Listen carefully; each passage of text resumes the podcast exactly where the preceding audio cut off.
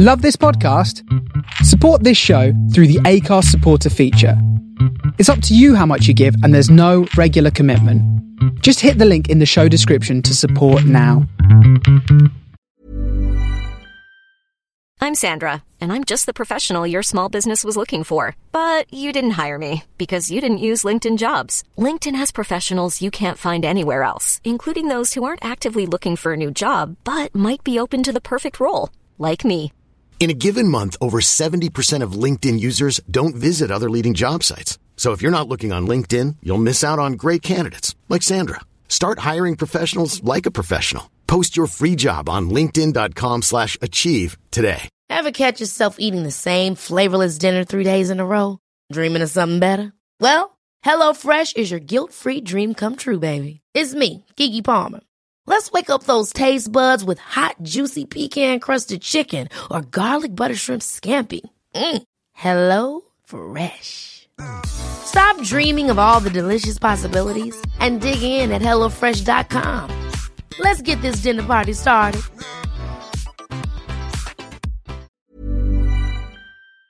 People of Earth, attention. Calling Tau City, turn on your radio. I know we had some words last time, but that was so long ago. I got your message. It was a little harsh, you know. It's still a little hard for me to hear. Please take it slow. Welcome to Starship Sofa, part of the District of Wonders network, featuring tales to terrify and far fetched fables. Everyone has a story in the District of Wonders. Come and find yours. Tuning in to your transmissions. I'm a moon and waiting to be found, and I'm building rockets. I'm pointing them to the moon. This is the Starship Sofa. Everybody, welcome, hello, and welcome to show 474. I am your host, Tony C. Smith. Hello, everyone. I hope everyone is fine and dandy. Now, we, oh, have we got a show today? Tell you what's coming up. First up is our very own Jeremy Szal has an interview with Colin Gibson, who is, get this, an Oscar winning production designer on Mad Max Fury Road. Yes, that's coming up straight away. Then we've got the main fiction, which is Nano America by David John Baker. Then at the end, it is at end of the month, Mr. JJ Campanella with his science news. That's all coming in today's show. I do hope you will stick around and enjoy it. So I want to get straight into it. It's, it's a big old show there, and I want to get straight into this because this interview is just, you know what I mean. Normally, I kind of let, I said, you know, I put the reins on Jeremy. I said, Jeremy, keep it under a certain time, but it was just, you know what I mean. We just had to let this one rule because it's a fascinating interview. Just, you know, uh, how often do you get to talk to someone on, you know, an, an Oscar-winning designer, you know, and on Mad Max as well. Do you know what I mean? How cool is that? So this is Jeremy talking to Colin Gibson. Ladies and gentlemen, welcome to Starship Sofa's interviews. I am Jeremy Szal, and today I am bringing you an interview that I'm absolutely over the moon to share with you guys. I had the opportunity to speak with Colin Gibson, and you may not be familiar with his name, but you should be, be familiar with his work. He was the head production designer on Mad Max Fury Road, the most accurate and sharpest portrayal of Australia in a documentary ever created. And this man built the sets, the cars, the weapons, the design, and aesthetic of the film. This man essentially built Mad Max Fury Road. And he won an Oscar for his work, and he won an Oscar for this work in the same year that The Danish Girl, The Bridge of Spies, The Revenant, and Ridley Scott's The Martian were all up for grabs and I was able to meet Colin Gibson a number of times outside of my work for Starship Sofa, and he is an absolute blast to talk to.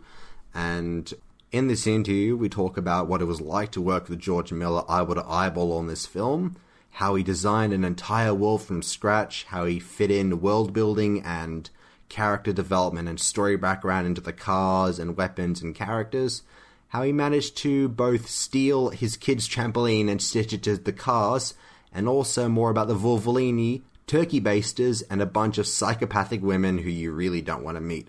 All this and more in this interview. It was an absolute pleasure to do this, and I hope you guys enjoy it just as much as I did making it. All right, Colin Gibson, thank you so much for coming on to Starship Sofa to talk with us today. It's a pleasure to have you on. Pleasure to be had. Thank you. And so, first, I just wanted to ask when you were starting the design on Fury Road, is it true that director George Miller said if you didn't make the cast cool, he'd kill you? Uh, yes, that was uh, rule number five, I think, was uh, make sure it's cool. He was unsure. I, I, don't look very Jewish, and he wasn't sure if I understood the meaning of the word zeitgeist, let alone cool. So, what was rule number one if that was rule number five? Oh, well, the, basically, the story runs uh, rule number two. George had five rules.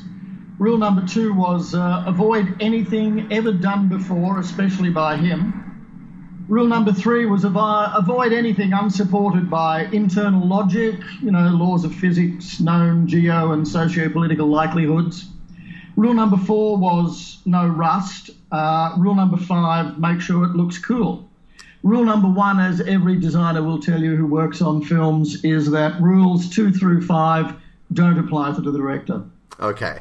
You also mentioned in an interview a while back that all the vehicles had to have a internal logic. And how did you balance that with the design and making the cars look cool? Oh well, that was that's basically almost every design job, whether it's for you know post-apocalypse or a period, is you're always working to the twin, the twin strands, the uh, the DNA of of creativity. So one of them is the logic of the world you're inventing, and the other is the logic forced on you by the story, the script, the director, the exigencies of how much money you've got and how much time, blah, blah, blah. So you're always balancing those two.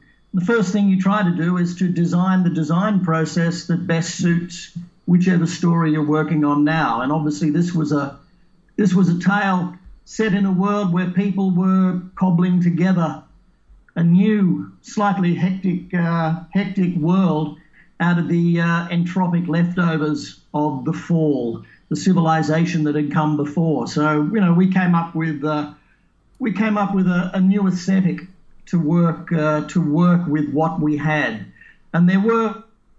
Uh, I mean, there were 15, 1600 storyboards, but no script.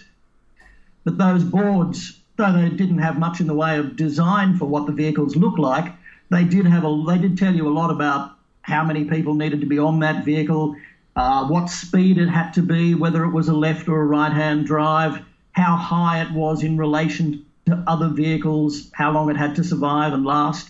So there's a lot of parameters already worked into the story. And uh, my real job was to flesh out a world, come up with a new aesthetic, you know. So we, we really just sort of wrote a new aesthetic and a new Bible for uh, for what that world might be and its varying tribes. All right, awesome. And so when you first came onto the project, there were only storyboards, and so you got the chance to write some of the plot points and characters. Um, you said in an interview. So how much of that actually ended up in the final film? Well, not so much write some of the plot points and character, although obviously everything you design changes slightly the shape of, you know, where if we build the world, then the pinball is going to go a slightly different way that it might have. But uh, you're always trying to make it suit the storyline that George had already laid out. It was just that he laid it out completely in uh, storyboard rather than in words. Uh, so I guess I guess everything that we did, everything that the you know somebody comes up with a great piece of uh, costume or weaponry or something, then that's going to change slightly the arc of what's of what a character or a character might do. And in regards to character arcs, and because you told me that you worked on the world building a little bit, and since Fury Road is such an action driven forward narrative, how did you possibly manage to like condense world building and background and uh, and character background like into the design of the weapons and the sets and the cars? Well, if you have a look at all the all the Mad Max stories, really are are stories, and they're almost always told from a future perspective, looking back. So this was no different. Fury Road was indeed. We're looking at it in a theoretical, real-time, linear, action-paced story, but that story is being retold to us. Uh, so there was originally a character uh, who doesn't really appear in the in the film now, called the History Man, and the History Man was was trying to salvage the story of civilization, of what had happened, of what the fall consisted of. And uh, George's very first couple of conversations with me were about were about being that history man in the future and looking back and telling the tale of this uh, of this almost myth, this legend of uh, of a particular time between the fall and the rebirth. So I guess if you're writing the, if you get the chance to write the Bible, uh, to try to give a feel, a texture, a history, it's a bit like sort of being a, a, an imaginary Margaret Mead. I got to be the me in Mead, and sort of uh, help help uh, formalize and flesh out where each of the tribes were, where they came from. Basically, you know, if they're uh, if they've got these sort of uh, lands, spaces, entitlements, what started out as okay, you own the bullets, you own the fuel, you own the, the water and food.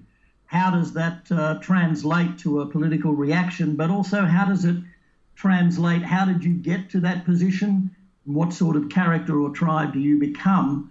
Uh, you know, so the bullet farm we uh, we imagined as the last great infantry stand, and uh, so they were they were rednecks, they were ploughboys, they were they invented vehicles that could plough up the uh, the Somme and Passchendaele from some future uh, infantry nightmare, because out of corpse and out of cartridge out of the detritus of that uh, of those fields and those farms, uh, you could uh, rebuild a new armaments factory.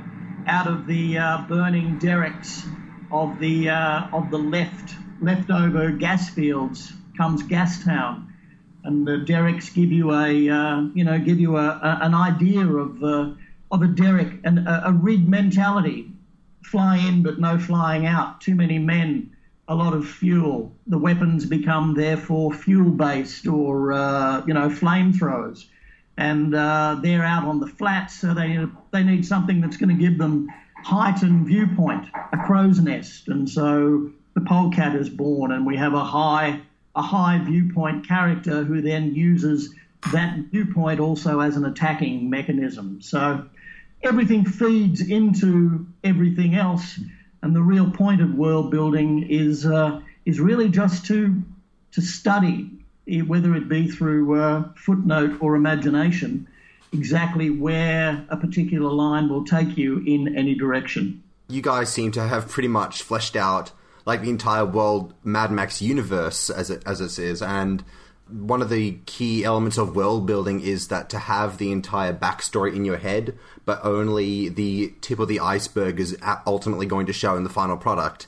And because the rest of it's in rest of it's in the background, it's in the creators' heads. So how much of that, like you talk, all the stuff that you talked about, um, the vast majority of that isn't actually obvious on the surface. So, like, was it almost like frustrating to have so much of the detail and backstory and all that cut to make way for having a much faster paced film?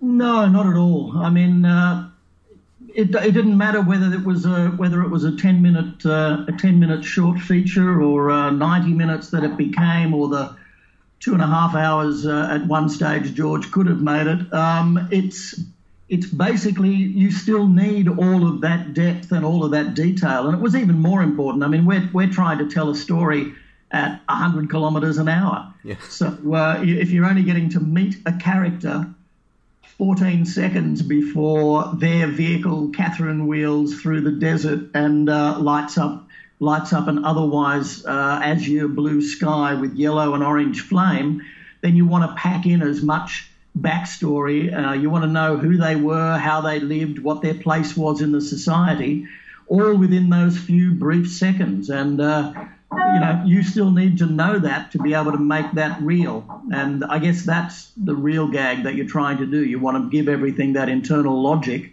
that does make it real. You don't want to invent, you know, a world where physics doesn't exist unless you can come up with a really good uh, new physics to replace it. Actually, I just asked you. You said in an interview, like speaking of explosions, you said in an interview that you started out hating CGI, but eventually uh, George Mill actually converted you over. Could you talk a little bit about that?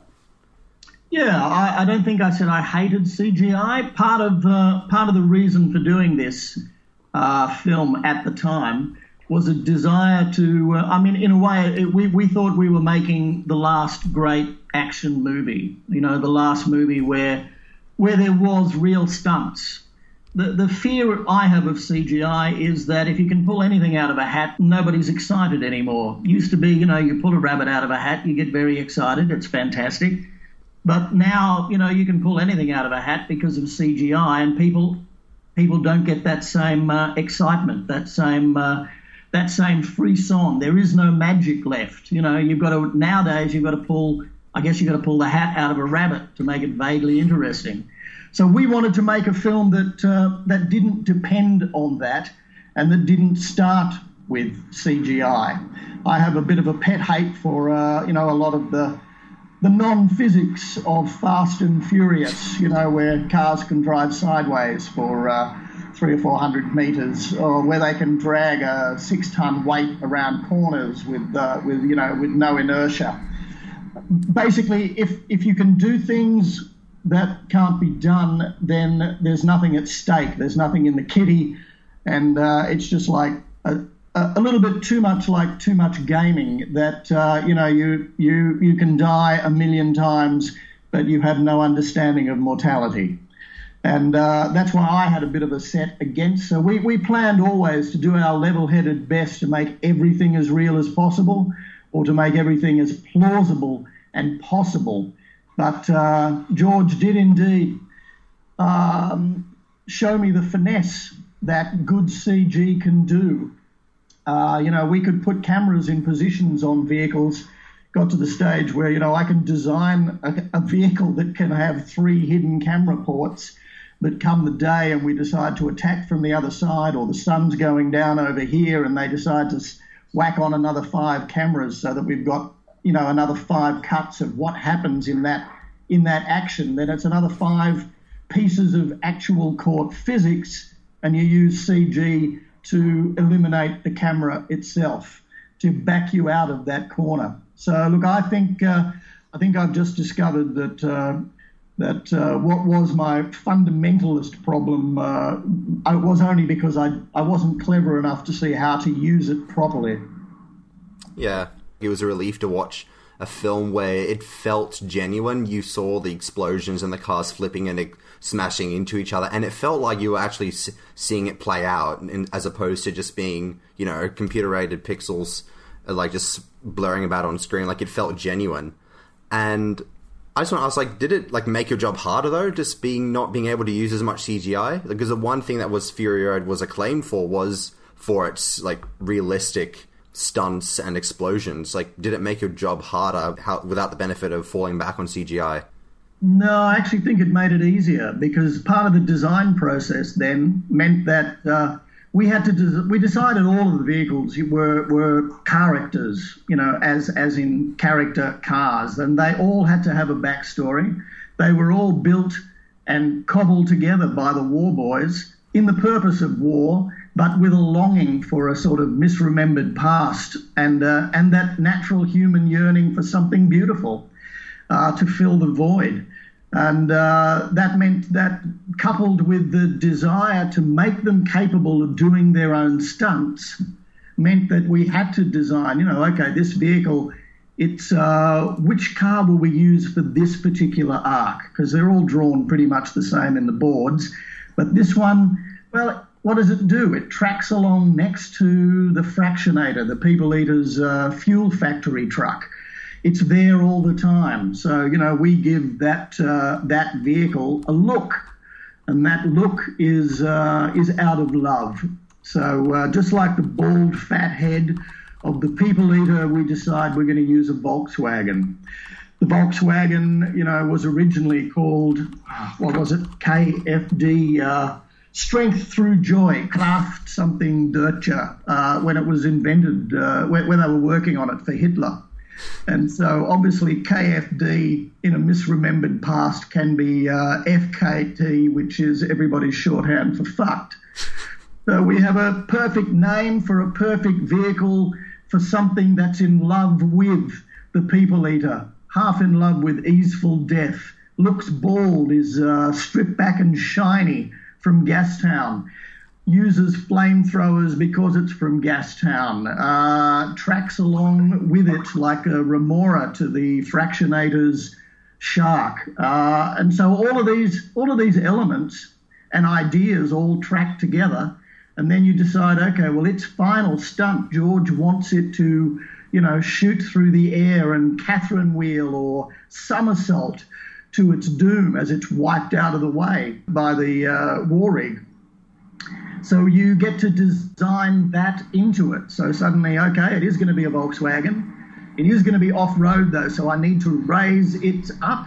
We need to design it so it can be off road. We needed to design it so it keep, can keep up with this uh, with this very large truck, and uh, it needs to be able to do at least 100 kilometres an hour so that it can hit a ramp to give us enough air to get that somersault so, uh, you know, then it's going to be a V8. It's going to be getting a certain look, a certain filter, a certain, you know, and then we move to Africa in the desert and needs an additional radiator. And then George has another beat where someone else has to die, so we need to give it another seat. I mean, all of these things you build, you build in, and one storyline leads to another, and they all they all feed each other until there's one huge enmeshed real world because everything's trying to do what it needs to do. So by making the vehicles hopefully being available, being uh, capable of doing their own stunts, of living out their own arcs, then uh, then uh, you know you you basically you've you've built the whole package. You don't have to have the CG guys go away, build a 3D version of it so that they can then manipulate it. Uh, occasionally, they still went away and did that so that they could re-own something or uh, rematch and repatch. And again, as I said, that was just me uh, discovering I just had to uh, make room for another crayon in the box. Going back to what you said a little earlier, how everything just seemed seemed to tie together.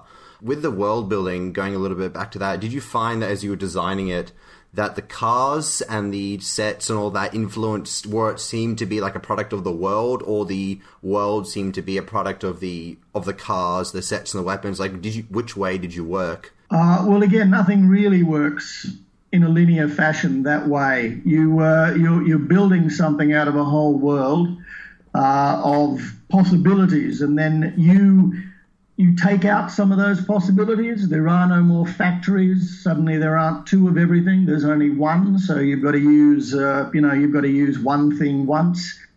You know, we were lucky that uh, the general idea of Max and its look was a sort of hot rod and 70s aesthetic. Now, why would you go back to that when you know that, you know, where it's now 2015, and really the uh, you know the world ended next Wednesday. Therefore, I need to uh, to work with what there was. But fortunately, uh, you know, natural causes, natural rules.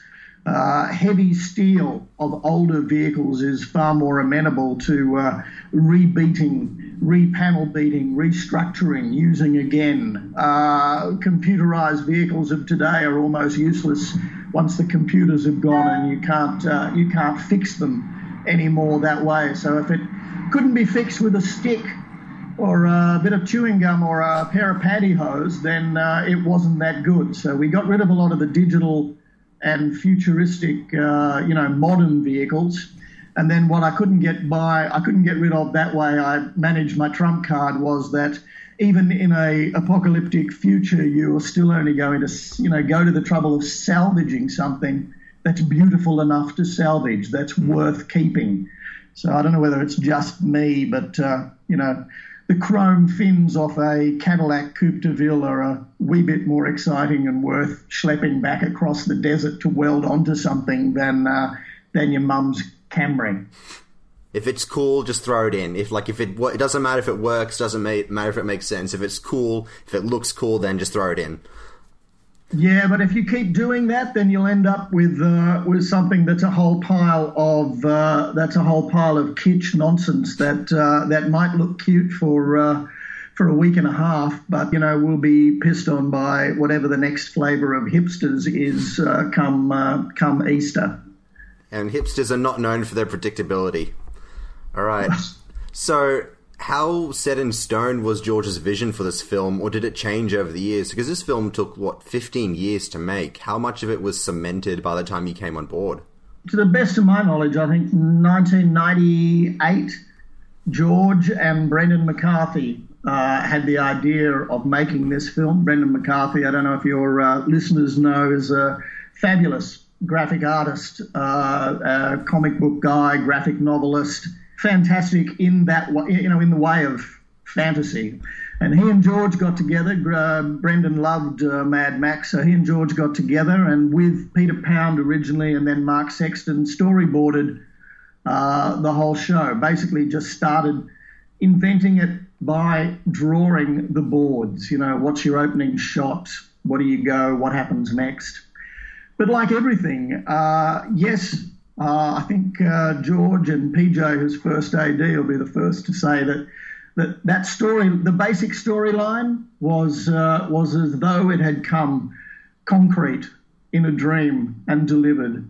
And yet, uh, many things still change. Obviously, as you build a wall, a world that's responding to entropy and physics, then 15 years of development, physics, entropy, studios, uh, money spent and money's no longer uh, remaining, and ideas that have now come to you and changed uh, are all added and embroidered. You know, the, the warp and weft of history goes into it. The Bayeux Tapestry took a long time to weave, and there's bits of the story that uh, that didn't exist even when they started uh, weaving the first minstrel on the left-hand corner. So ours is much the same. You you know everything is uh, there's a very concrete, very strong through line that George had for the idea, the you know the the premise that the film was really about. Only through love can the world be healed, and I think that uh, that you start with that, and that never changes.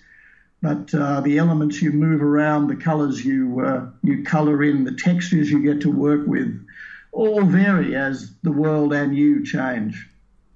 All right, sounds pretty good. Um, is there anything as as far as your contribution goes? Was there anything that you wanted to bring to the film that just didn't fit with George's vision?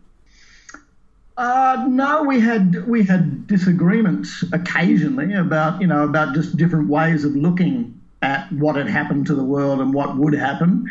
Sometimes, uh, sometimes I very rarely I won, and usually George did. Um, but no, things changed. Uh, you know, there were there were little things. You know, in the original storyline that uh, that I didn't uh, that I didn't think worked. That took a while to dislodge, but then you know we came up with a with a better with a better metaphor for uh, for things, and I was glad uh, I was glad we got to do that and occasionally, you know, I I would design. I sort of, you know, the Bible meant that I devised a sort of a, a, background anthropology for all the, the varying towns and tribes. But uh, George did tell, George said to me he reserved judgment, and if he decided that uh, he wanted to move one of the vehicles that I had said was from X over to Y because uh, Y because it was cooler over there and it was my favourite and I wanted to use it, then uh, he reserved the right to do so and did. So in a way, that sort of helped break up what might have been uh, maybe uh, too fascist a design principle that I would may have foisted on it. So always be prepared to uh, knock something a little to one side and see how that affects where you are. And I think if everything can is available just to be just to be moved by a new and better thought, then uh, you're always going to come up with a new and better end product. Right, excellent. And I, I, need to ask this because how it's impossible not to. Who came up with something like the Doof Warrior, and how did you design something like so insane? Well, the Doof Warrior, I have to say that the Doof was uh, he was there from very beginning. There was there, there was a man standing on a truck. It was a very different looking vehicle, and he was uh, you know I think in uh, in Brendan's original drawing, a, a lot of Brendan's stuff was fantastic, but as I said, in that meaning of the word fantastic.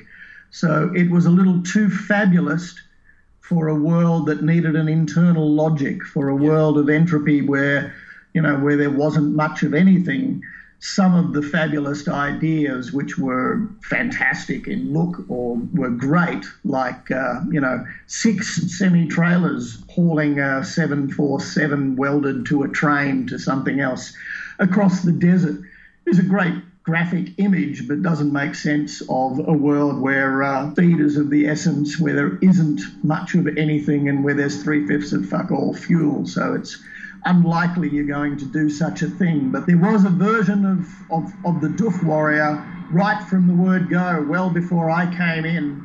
We just basically formularized him, added he needed to have a weapon. George needed to weaponize him. So uh, we weaponized his guitar and turned it into a flamethrower to give him uh, a little extra work. George reformalized him blind and masked, and that sort of blindness became part of the character as well. And then it was how we slung him on the vehicle really had to do with the fact that we spent all of our time off road, and I needed a spider web of bungee cords and things to uh, to hang him over a stage. And then everything else was just a choice based on well, if the vehicle is a huge drum, he's the drummer boy of this enormous infantry heading out across the desert and they're all V8s, then I need something really loud. And so suddenly it all became resonators and uh, and drums. So we chose, you know, this uh, these materials and things, and then added drummers to the back. So it basically it developed. But Coma himself, the Doof warrior, he grew almost uh, immediate from uh, Brendan and George's imagination when you're working with a film like Mad Max, I don't think you can go wrong by saying, let's just make everything louder, more colorful, and more bloodier. Like, and clearly you guys didn't think so either, because I don't know any other film that's had a guitar that attached to a flamethrower. That's just, I don't think I've ever seen something like that before. Well, refer to George's rule number two. Try to, uh, I want to, I don't want to see anything I've seen before. Okay, you certainly, you guys certainly succeeded. Um, and in regards to guitar flamethrowers on guitars was all the design specific, or did you guys just sit down together and say, you know what, let's just throw in the most outlandish, punkish stuff as possible and just like whack it all together within the context of the of the film? Uh, no, it doesn't doesn't really work that sort of whacked in together, and it didn't really work that it was uh, that it would be preordained. So we decided the design process would match the War Boys design process that we would, uh, you know, we went out and collected uh, collected wrecks and uh, hot rod gags and other people's passion projects that had fallen by the wayside. It's rare to find a paddock uh, in, a, in, in a lot of Australia that doesn't have something in it that someone one day intended to turn into something. We just preempted. We took some of those back, and then the process was basically to sit down with a, a mechanic and a steel worker and what I refer to as a salvage artist, and to talk through a storyboard set of beats that's, you know, like, uh, I don't know, let's say the Barracuda.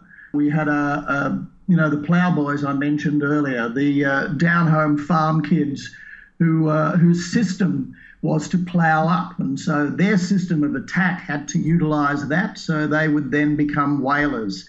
Uh, we gave them harpoons. They could shoot into a vehicle to slow it, and then to slow it again, they would drop the plows that they use back home for uh, digging up the killing fields. They're now using to slow their prey while other vehicles move in for the kill. So, you know, one of the, we decide, okay, what vehicles have we got? We had a beautiful Barracuda, which was a, a great old V8, and it had already had a slightly hocked up front, but this vehicle needed a harpoon to happen in the very front. So part of the deal was okay, we need to move the engine. Will we move it to the rear? No, let's put it in the middle of the car, the least useful place, but also because we have a shot inside the car where a cable snaps back, breaks through the windscreen, and takes out the driver. Well, let's intensify the jeopardy and put the V8 directly inside with the driver. That opened the front up for the harpoonist. Then we jack the back up to give it a V8 sort of hot look. Then we have to add the weight for the plows. Then we have to extend the diffs to uh, extend the wheels to take the weight of the plows and not lose any speed. Uh, it's a Barracuda, so well, let's continue the maritime thing and give it a steering wheel made out of a boat steering wheel, and let's turn the plows into anchors welded to a line. It's using a harpoon, so suddenly we have a whaler that fits uh, all my fascist need for bad puns and uh, and world built interconnections. Alchemy is just about uh, finding as many things you can make connect as possible to justify your uh, warped view of the world. But suddenly we then put together those vehicles, and then you know the salvage artist goes in. Okay, we're going to use a a steering wheel from a yacht. And so we get one of those, and then it has a skull woven to it, and then the harpoon has to look more like a whaler. So we use, uh, you know, we use something welded up out of something that looks like a whaling harpoon with sections of timber and rivets.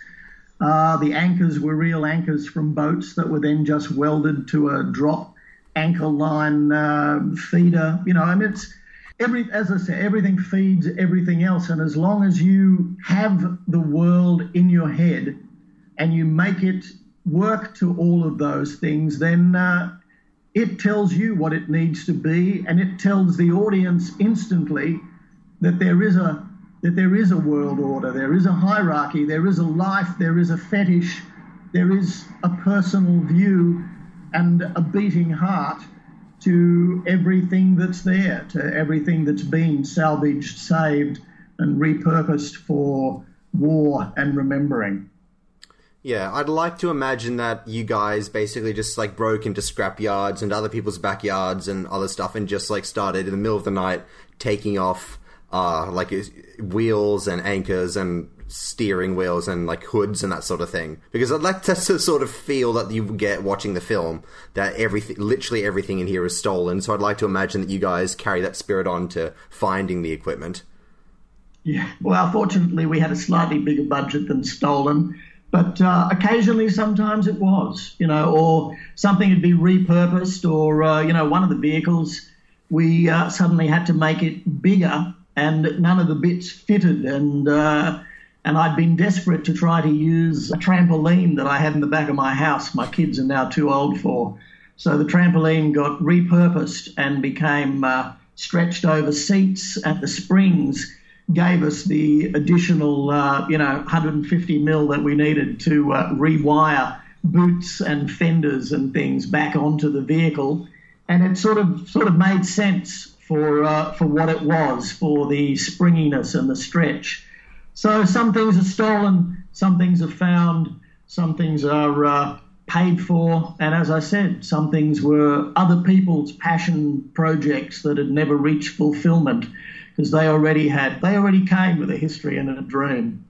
I'd like to imagine that that trampoline is in the film, so like that trampoline is in the film somewhere in one of the cars still. Ah, uh, you go back, you'll find it in two vehicles. All right, well, we'll take a look for it then. So we actually had a question from Michael, and this is ties into back what you said about working with other guys. Given Fury Road's huge crew, like people like Mark Sexton, who did an incredible job with the uh, storyboarding, how did you guys all collaborate on a film of this scale? And did you guys have any dis- major disagreements? Oh, you always have major disagreements uh, with everybody. I, I, remember George introducing me to Charlize Theron and saying, hello, this is Colin. He's the production designer. He and I disagree about everything, which was a slight overstatement. but no, what it was is, you know, everyone has a slightly different viewpoint.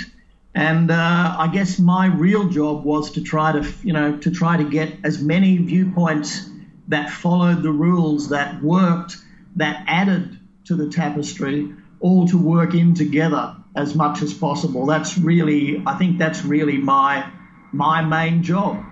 And, uh, you know, Mark Sexton and Peter Pound storyboarded so much of it. Peter Pound had come up with drawings for the war rig and for Nux's car that uh, that I think uh, that I think we kept to to a huge degree that we kept uh, as the basis for what we ended up building and just took out all of the other requirements and other needs and scales and sizes. And things changed because of what vehicles they were going to be, what was available. But you uh, you still you know you still depend so much. Part of part of the great joy of doing any of these jobs, whether it's you know whether it's a post-apocalyptic future or it's uh, 11th century China or the 70s in Australia, and you know you you're doing all of those on each different project. The greatest joy is uh, the fact that you get to to deal with other people's passions and through them be led to uh, to a greater understanding and and feeling for things that you you never get just for yourself. You can't learn enough. Learn enough. I can't learn enough skills or read enough books or sit on the internet uh, enough hours to actually develop all the passion, the dreams, the thoughts, the talents that I get to tap into by working on something like Fury Road. I bet I can. Yeah, it sounds like it. I bet like people would probably give their left eye socket just to have been a fly on the room when you guys were just fighting over, poring over the designs and fighting over the cars. Would have been pretty incredible. Uh, yeah, and I have a I have a drawer full of left eye sockets right now. Okay. that doesn't sound creepy at all. Is that all you have, or do you have any? Or have they given you anything more for the for the juicier ones? Oh no, there's plenty of other drawers. I'm sure there are. All right, so we have a question from Ralph. You guys built over 150 cars for this film, yeah? Were you prepared uh, for the 150 vehicles that we built, but there were 88 uh, characters, oh, including okay. motorbikes. So there were because we built uh, doubles and triples uh, of certain things. I think it was 88 was the final uh, the final one-off count. All right. For for then for eighty eight, were you prepared for the extent of the abuse that your creations received in filming? Because these cars got absolutely thrashed on film. Like like it's it's insane how much abuse these things sustained. We were partly prepared for it. I was. Uh, I'd love to say, of course, I was. They, you know, they were built for destruction and uh, designed to do what they had to do, and all of that was true. But that still didn't mean that uh, after two different units of stunt people were out in two different deserts. And uh, at one o'clock in the morning, we drag back, you know, 14 broken cars that need to be back on set the next morning or the next afternoon. And, uh, you know, everybody's working through the night. You're trying to rebuild it, going, for fuck's sake, it probably wasn't even caught on camera. What are they doing? But, you know, that's uh, that's part of what they were designed to be. Unfortunately, we were lucky enough to hit on a few gags, apart from doubles and triples, that uh, that helped us. You know, that was part of you design into it. So a lot of the a lot of the vehicles, like the war rig, was in nearly every scene, and millions of things. I think we had a 160-page booklet originally done by the lovely and talented Jacinta Leong who uh, who put together a booklet of what would happen to the war rig just through the storyboard beats we knew of, not even you know give or take small accidents parking at the supermarket. And so those things were taken into account, and you know we developed this uh, this theory of pitch, which I actually stole from a, a Hopkins poem, "Pitch past pitch of grief." Uh, one of the off one of the off-cut products of uh, making your own diesel is a sort of thick bitumen product of blackness, and so out of the out, you know how do we use it? What does it become? Well, George was anti-rust. He and I fought about that, and I managed to get a few rusty cars in eventually. But uh, because of that, we decided that we would uh, sandblast a lot of the vehicles, and that the a lot of the others we would cover in this uh, black pitch, this bitumized uh, covering, which would, uh, as far as the war boys were concerned, would uh, cut down on rust, would work as sort of a post apocalyptic bog for holding things together, and uh, gave us also something that we could inscribe into with tattoo and scarification but also meant that when the war rig comes back after a hard day at the office uh, being attacked by buzzards, we can uh, re-smear over all those gouges and bruises and breaks, which was a lot easier than uh, rebuilding new panels. All right. So it sounds like your cars did get put through the shredder. Um, just a quick question uh, from Tim. If Mad Max 2 was called the Sistine Chapel of Punk, what do you think you would call Fury Road? I'd never heard it called the Sistine Chapel of Punk. J.G. Ballard, the author of High Rise, called the Sistine Chapel of Punk, apparently. Well, I'm never going to argue with someone as esteemed as J.G. Ballard, especially with his knowledge and love of uh, cars and his own uh, car crash mentality. So, no, I'm going to go with Sistine Chapel of Punk. I don't know. I think it'd be the other way round. I think instead of us making high art, the Sistine Chapel out of uh, out of a low art movement punk, we're maybe the other way around. Maybe we're the roller derby of Leonardo. All right, that sounds good enough. There's also been I found this random page. Don't ask me how I found it. Was where someone said that you still have the tattoo machine that was used on Tom Hardy's back. Do you still have that? Uh, I don't personally have it, but I'd love to know who has got it. I know uh, I know the man, the lovely and talented Bert Burles, who uh, handcrafted and did it. So uh, most of these things went back to the source. So uh, hopefully it's somewhere with George Miller in his uh, Dungeon. in his, his uh, collected collected cornucopia. All right, and I also found this uh, rumor that someone said that the he, they spoke to you and they said that the Vuvalini clan are actually a band of killer matriarchs that would banish boys to the desert and then quote unquote milk them when they became of age. How true is this? Is, or is Mad Max really as messed up? Uh, uh, the the uh, who uh, for reasons of political correctness that I never went along with, I think were eventually called the Vuvalini. Uh, the Vulvolini were the, the, were the only matriarchal society. And uh, to be fair, I think George and I possibly had various variants in the in the histories that we gave them. And at one stage, um, we we were looking at at uh, Furiosa's backstory and developing back to obviously to when the green place was a green place before it became the horrible bog and then just the sand dunes uh, that the bikie chicks from hell wandered toward the end of their matriarchy. From my point of view, I could well be responsible for uh, for having said that. That the uh, the the uh, the kite flying characters that we see out in the bog in the pre-dawn as they leave, the uh, the characters on stilts, nothing but crow feathers and kites and stilts still working in what's left of the bog and the quicksand. Well, in my head, yes, the matriarchy needed to needed to also have a flaw, a fatal flaw, and I think it was that to keep the matriarchy pure in my head, and George is more than happy to tell me this isn't his version of the Vulvolini, that to keep the matriarchy working, uh, you need to keep the naughty boys out of class. And Yeah. so they were banished to the outer edges and they did become those characters. And, uh, you know, from a purely biological point of view, you would occasionally need to uh, send a couple of tough bikie chicks out into the bog to milk a few boys for the turkey baster if you were going to continue. Well, it does. Ha- well, that sort of stuff does happen down here, and Fury Road is a documentary about Australia, so it would make sense.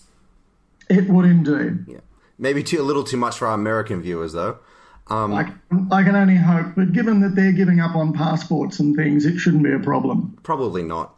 So, outside of this, what other upcoming projects do you have in the pipeline? Um, really, uh, well, I've just finished a film called Flammable Children with uh, Stephan Elliott, director of Priscilla, Queen of the Desert, and uh, Welcome to Woop Woop, among others, uh, which is a 70s based story of uh, growing up in the 70s when uh, children were indeed flammable. Parents went off the rails as they discarded their cardigans and uh, hunted for the 60s that we'd missed down here. So there's that. The Great Wall's about to come out, which I was fortunate enough to work on in China. Another film I did in Cape Town called 24 Hours to Live with uh, Ethan Hawke. Uh, the name is, is in the title. He has 24 hours to live. Uh, apart from that, a Cirque de Martial Arts in China, more of a theatrical extravaganza than a film. And uh, just my fingers crossed that someone will send me something in a script form that I won't have to respond to with a smart ass comment, which makes me feel good for five minutes, but uh, makes my wife ask me why I'm still sitting around the house. All right. And I think the question that all of us want an answer to is are we going to be getting another Mad Max film? Well, there are indeed. Uh, there are a couple of Mad Max films already conceptualized. They're there in embryo. But that turkey baster I spoke about earlier, it's uh, it's in the hands of a doctor, Dr. George, who is a master of his own destiny, deservedly so. So uh, I'm afraid you'll you'll have to ask the doctor. if I can get that opportunity, I will. But hopefully something does come around. But but anyway, thank you very very much, Colin, for coming here to talk to us. It's been an absolute pleasure, and yeah, just hope to have you on again if the time if the need arises. It'd be great to have you on again and thank you so much for creating a film that so many people love. Well, I'm glad they loved it. I hope they loved it as much as we loved uh, pouring as much detail and thought, as much longing and belonging and yearning into. So uh, do the same with uh, with your work, with your writing, and uh, you can build any sort of world. Just uh, think about it long enough. All right, Colin, it was a pleasure to have you on Starship Sofa. Talk later. I'm Sandra, and I'm just the professional your small business was looking for. But you didn't hire me because you didn't use LinkedIn jobs. LinkedIn has professionals you can't find anywhere else, including those who aren't actively looking for a new job but might be open to the perfect role, like me. In a given month, over 70% of LinkedIn users don't visit other leading job sites. So if you're not looking on LinkedIn, you'll miss out on great candidates like Sandra. Start hiring professionals like a professional. Post your free job on linkedin.com slash achieve today. Hold up. What was that? Boring. No flavor. That was as bad as those leftovers you ate all week. Keke Palmer here, and it's time to say hello to something fresh and guilt-free. Hello Fresh. Jazz up dinner with pecan-crusted chicken or garlic butter shrimp scampi. Now that's music to my mouth. Hello Fresh. Let's get this dinner party started. Discover all the delicious possibilities at hellofresh.com.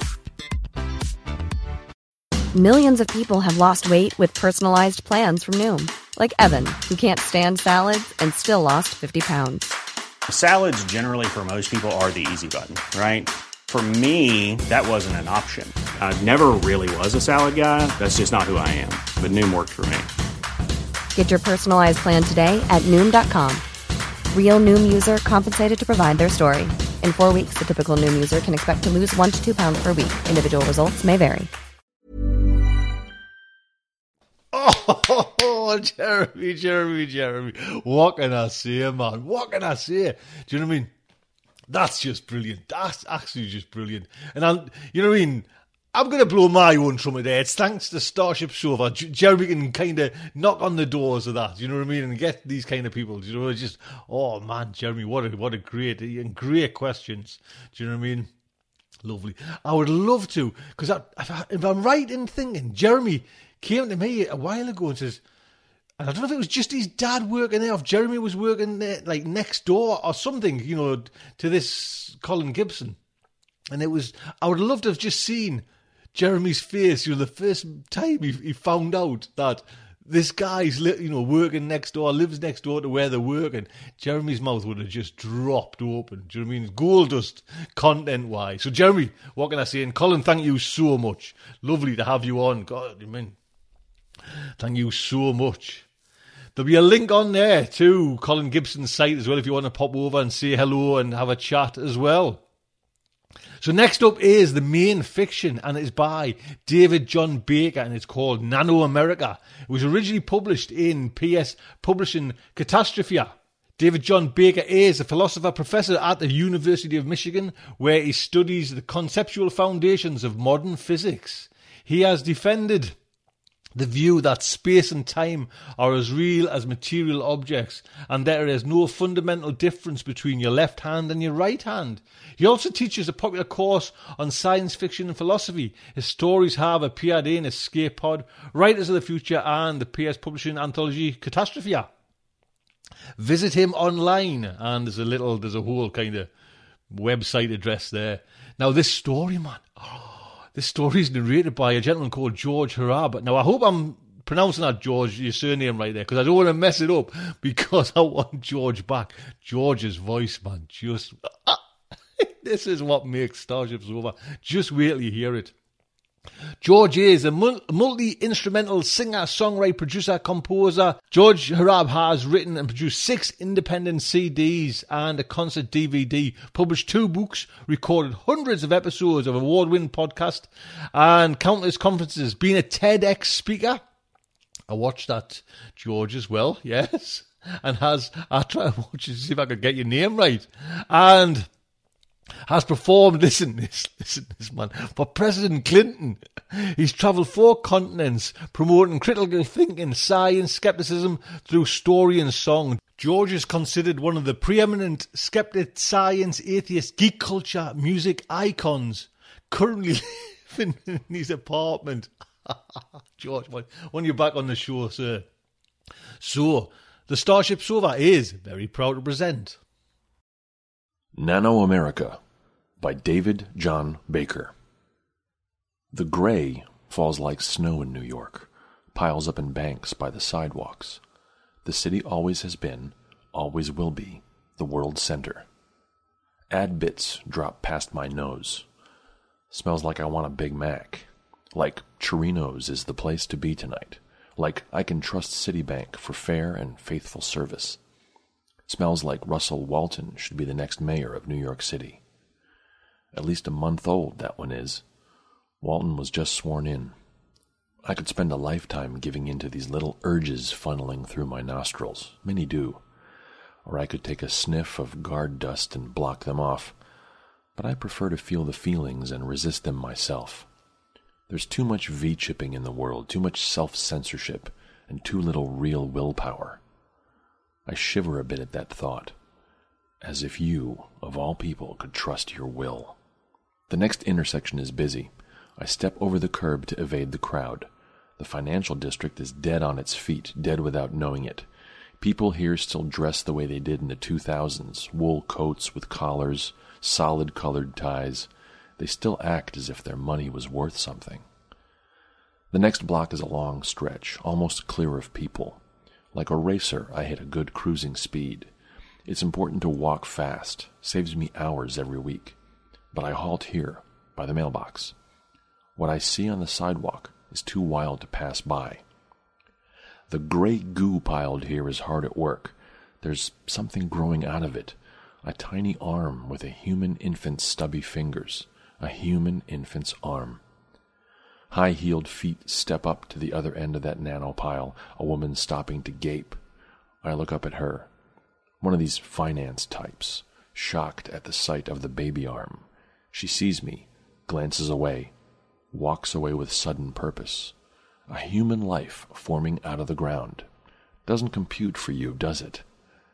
I can almost hear her own unspoken goodbye. Your culture, Slushling, your problem. She saw the hookups below my ears, knew roughly how I live. No one here is stupid. My problem. I get down on my haunches beside the gray. The baby fingers open and close. I see a shoulder now, the beginnings of a forehead. This is happening, a virgin birth on the sidewalk. Passers-by pretend not to see.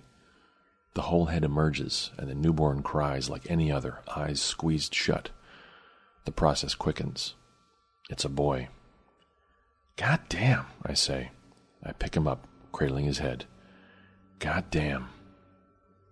At least you'll have a childhood, kid. Something I never experienced.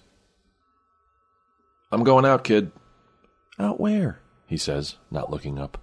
The kid's been around three years now, but physically, he's more like nine. Mentally, too. Doctor's office, I say. Keep the home fires burning. Sure, Trace. Doc's office is on the water, near what used to be the Brooklyn Bridge overpass. The bridge is torn off and roadblocked. It goes nowhere now. A bit further down the island, I can see the Manhattan Bridge, where it juts out a short way, cut off well before the opposite shore. The shore I can't even see, thanks to the curtain. I walk to the edge of the water. It looks like a thick mist, the curtain does, rising over the top of the city in a half sphere. Always a cloudy day here. The other half continues underwater, underground, enclosing all of Manhattan. I pick up a stone and throw it over the water. When it hits the curtain, it vanishes, reduced to atoms by destructive nanites. Manhattan is out of control, flush with nano, too cutting edge to be safe. The curtain protects the rest of the world from what we have in here, an evil that exists because we need it. All the same, I want to see the world. The waiting room here never takes too long. I'm a priority patient. In the doc's office, I find myself distracted by the sealed dishes of gray goo, miracle cure of our time. The doc coughs to get my attention. I consider him a friend. Do you remember Sarah Maitland from the State Department? He says. My eyes snap up. Yeah. She likes you, Trace. She wants you to be free to move, free to leave the island. So do I. But. He bites his thumbnail with an audible snap. We're quite sure now that it was Atten who created you. He must have had some purpose in mind. Atten is dead, I say. The doc nods. Thank God. But we still don't know what he was planning. HomeSec has found artifacts clearly of his making, people as well as things. Sometimes when we combine them, they react, become dangerous. And I might be one of these? There are pathways in your brain we still haven't figured out. Nano inside you that we don't understand. We probably never will. Atten was a singular genius, but we've been watching you for five years, he says. Almost your entire life. There's never been any sign. It may be that you're a dead end, that Atten never had the chance to create your trigger. We can't be sure. You'll have to take a risk someday, I say, or else keep me here until I die. He leans his head on his hands and thinks. I know he respects me. I'm comfortable with that. With the risk, I mean. Then I can go? I'll recommend it. There are only two paths through the curtain and off Manhattan the railways from Grand Central and Penn Station. This is Penn Station. The kid and I walk hand in hand to the security checkpoint. What's Jersey like, Trace? He says. Dirty, from what I hear, but there are lots of trees. Like in the park? More than that in some places. And the sun's going to shine straight down on us. I've heard that's amazing. I squeeze his hand. You're lucky to have what you have. Yeah, I know, he says. I'm lucky to be a little boy. We smile at each other for a moment. Then the kid looks down. Do you remember being born, Trace? No. I don't remember because I was a baby and babies don't have memories, but you were a man. Why don't you remember? I think I was asleep when it happened. Security is slow. I show them our cards and my letter from the doctor. The guard puts a clear mask over my mouth and nose. Breathe in, hold it for 10 seconds, and then breathe out. The readout shows what they expected, I guess. Another guard inspects my hookups. A dollop of gray is smeared on my palm. It diffuses quickly as the nanites spread over me and into me, clearing away contaminants. That was weird, says the kid when we're through. HomeSec troops in liquid armor pace up and down the tracks, getting a close look at each passenger. The kid waves at the soldier, who looks him over. They're still waiting to open the doors to our train. An Amtrak train arrives on the other side of the platform. Through one of the windows, I see a woman. Maybe it's just the angle, but she looks truly beautiful. She smiles at me. I see her take a yellow bag from the luggage rack. Then a Hispanic guy gets in the way and blocks my view of her. I look around. The HomeSec troops are up to something. They've been subtle, but now it's obvious. They're clustering around one group of passengers. I take the kid's hand and walk down the platform, trying to put some distance between them and us. One of the troops steps up to the passengers. Sir, please. The four passengers dissolve. Their bodies suddenly burst into a dense cloud. A keening sound like a rising wind fills the tunnel. The troops raise their weapons, dousing the cloud with energy. It moves like a living thing through one of the soldiers. When the cloud touches him, it tears his body in half. I lift the kid over the edge of the platform.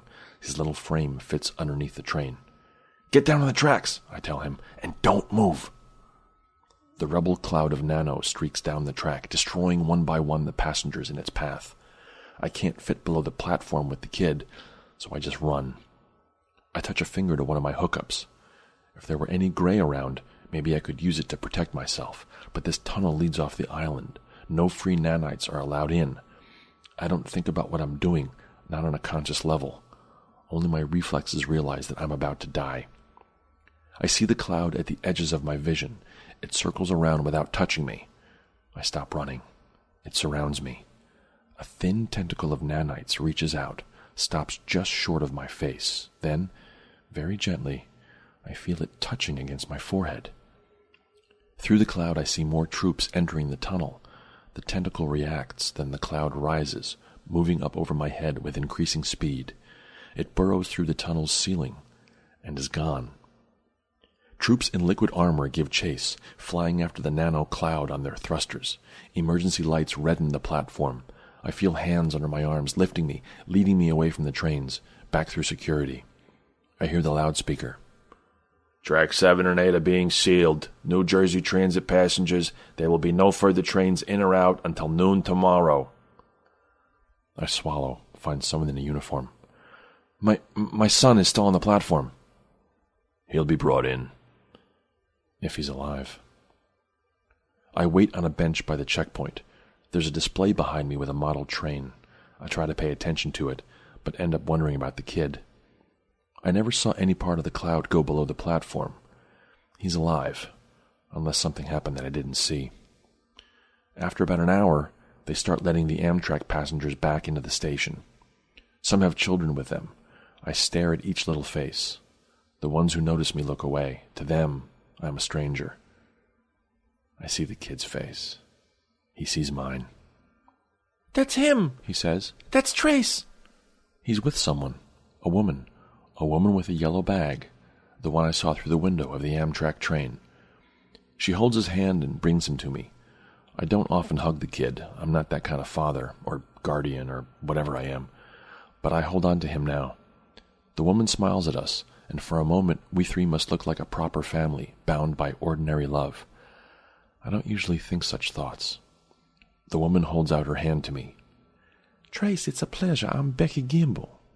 Her southern accent surprises me. I shake her hand. My erection rises the moment I touch her. I slip a hand in my pocket to adjust. How did you find the kid? The kid answers for her. The troopers pulled me out from under the train, but they weren't very nice. Becky promised she'd help me find you. I owe you a lot, I say to Becky. Not at all. He's such a little darling. Her smile appears again. I've decided that I like her accent. I'm hungry, I say. How about you, kid? Yeah. I turn to Becky. How about you? She touches a finger to her lips, pretending to deliberate. All right. I soon learn that Becky's every movement is worth admiring. The nervous stage passes quickly. I can tell this is happening to both of us, not just me. The kid looks back and forth at the two of us, a big grin on his face. He can see what's going on. She's from Georgia, out in the country. She's left that culture behind. All of a sudden, it stopped making sense to me the religion, the whole way of life. When she decided to leave, she knew exactly where to go.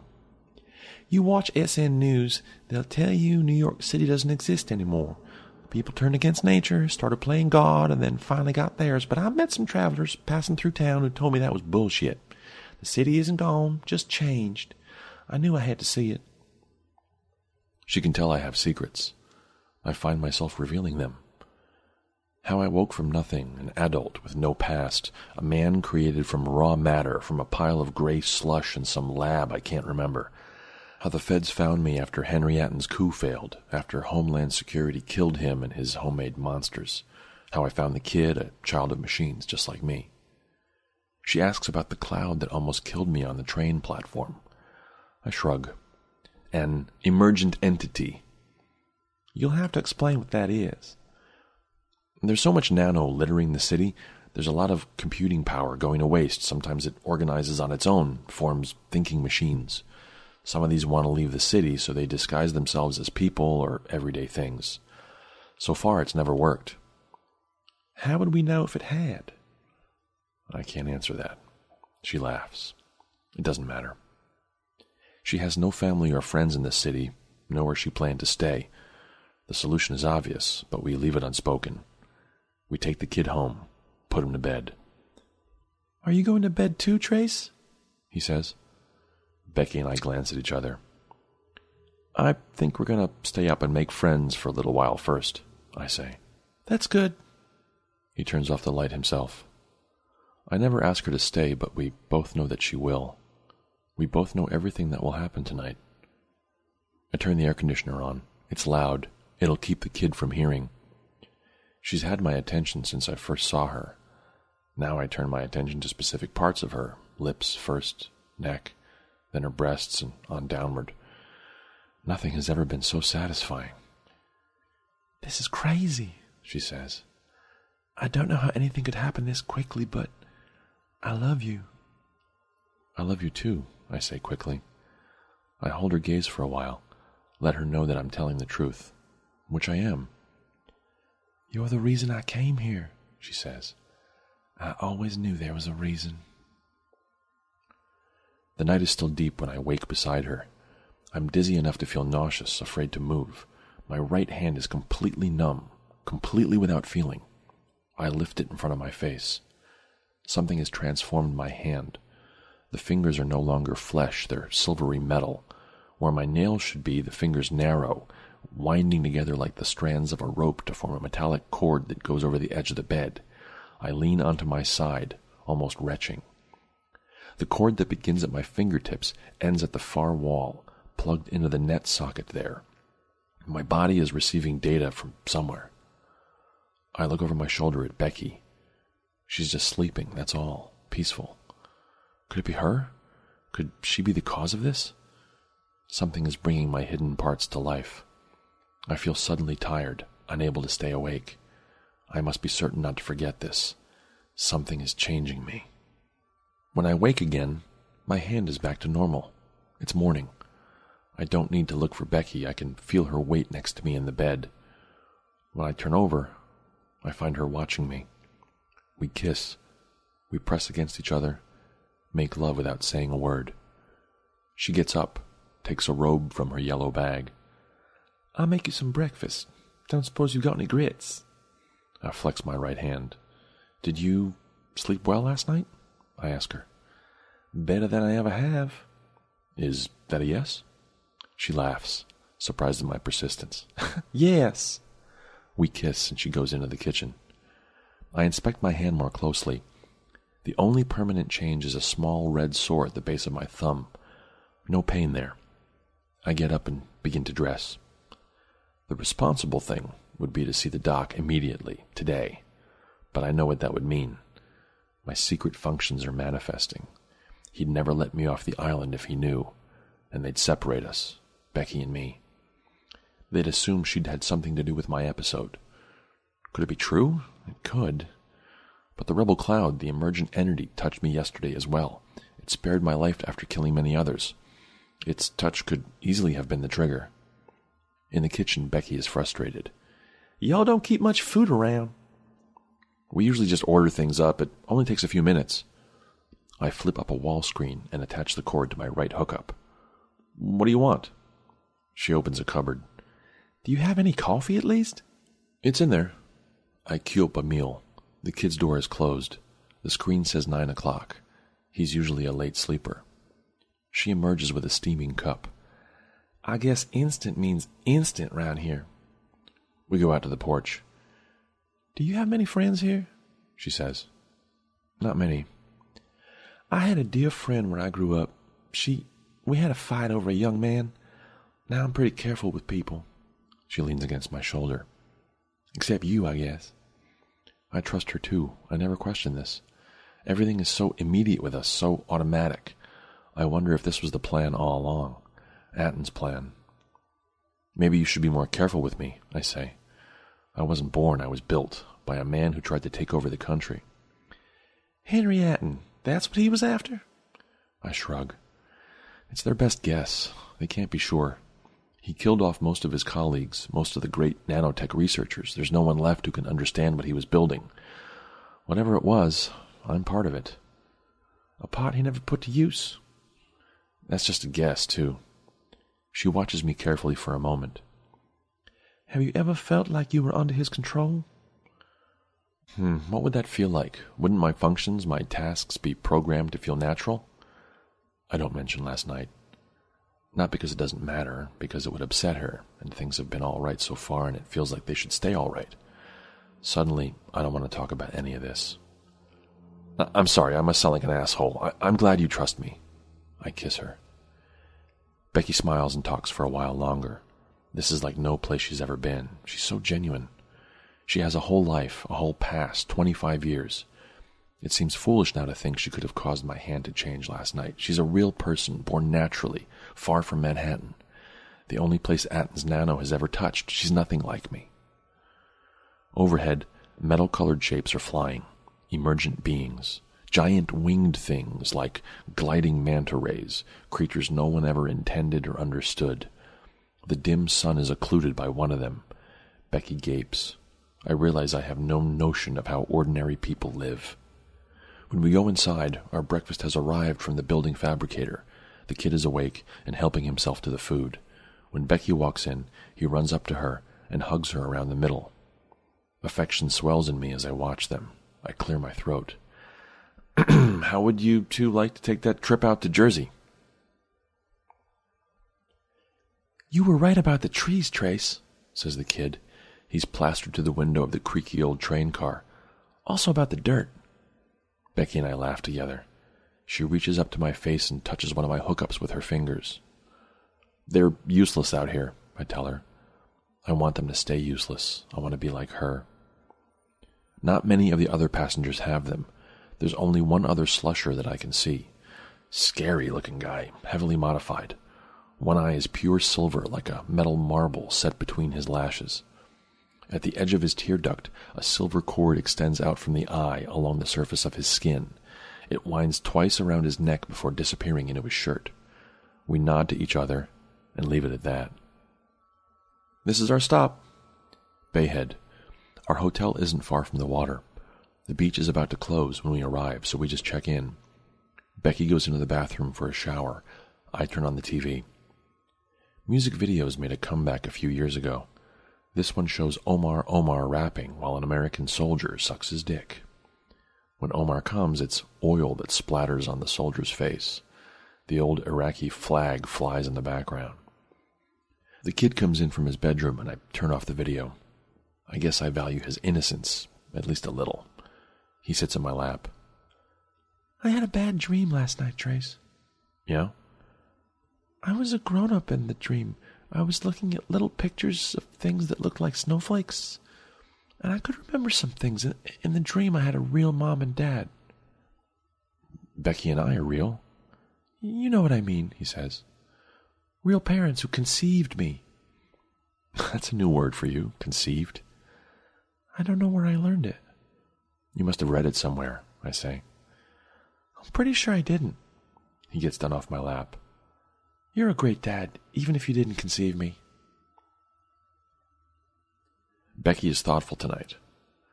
I was raised to believe that God would grant me a new life after this one. I suppose instead I'll just go away forever. Who knows what's possible with Nano, I say. They could find some way to extend life for as long as you want. For people like you and me? I don't know. We hold each other quietly for a minute. It must be a terrible thing to lose, I say. That belief. She puts a hand on my chest, which I take and hold.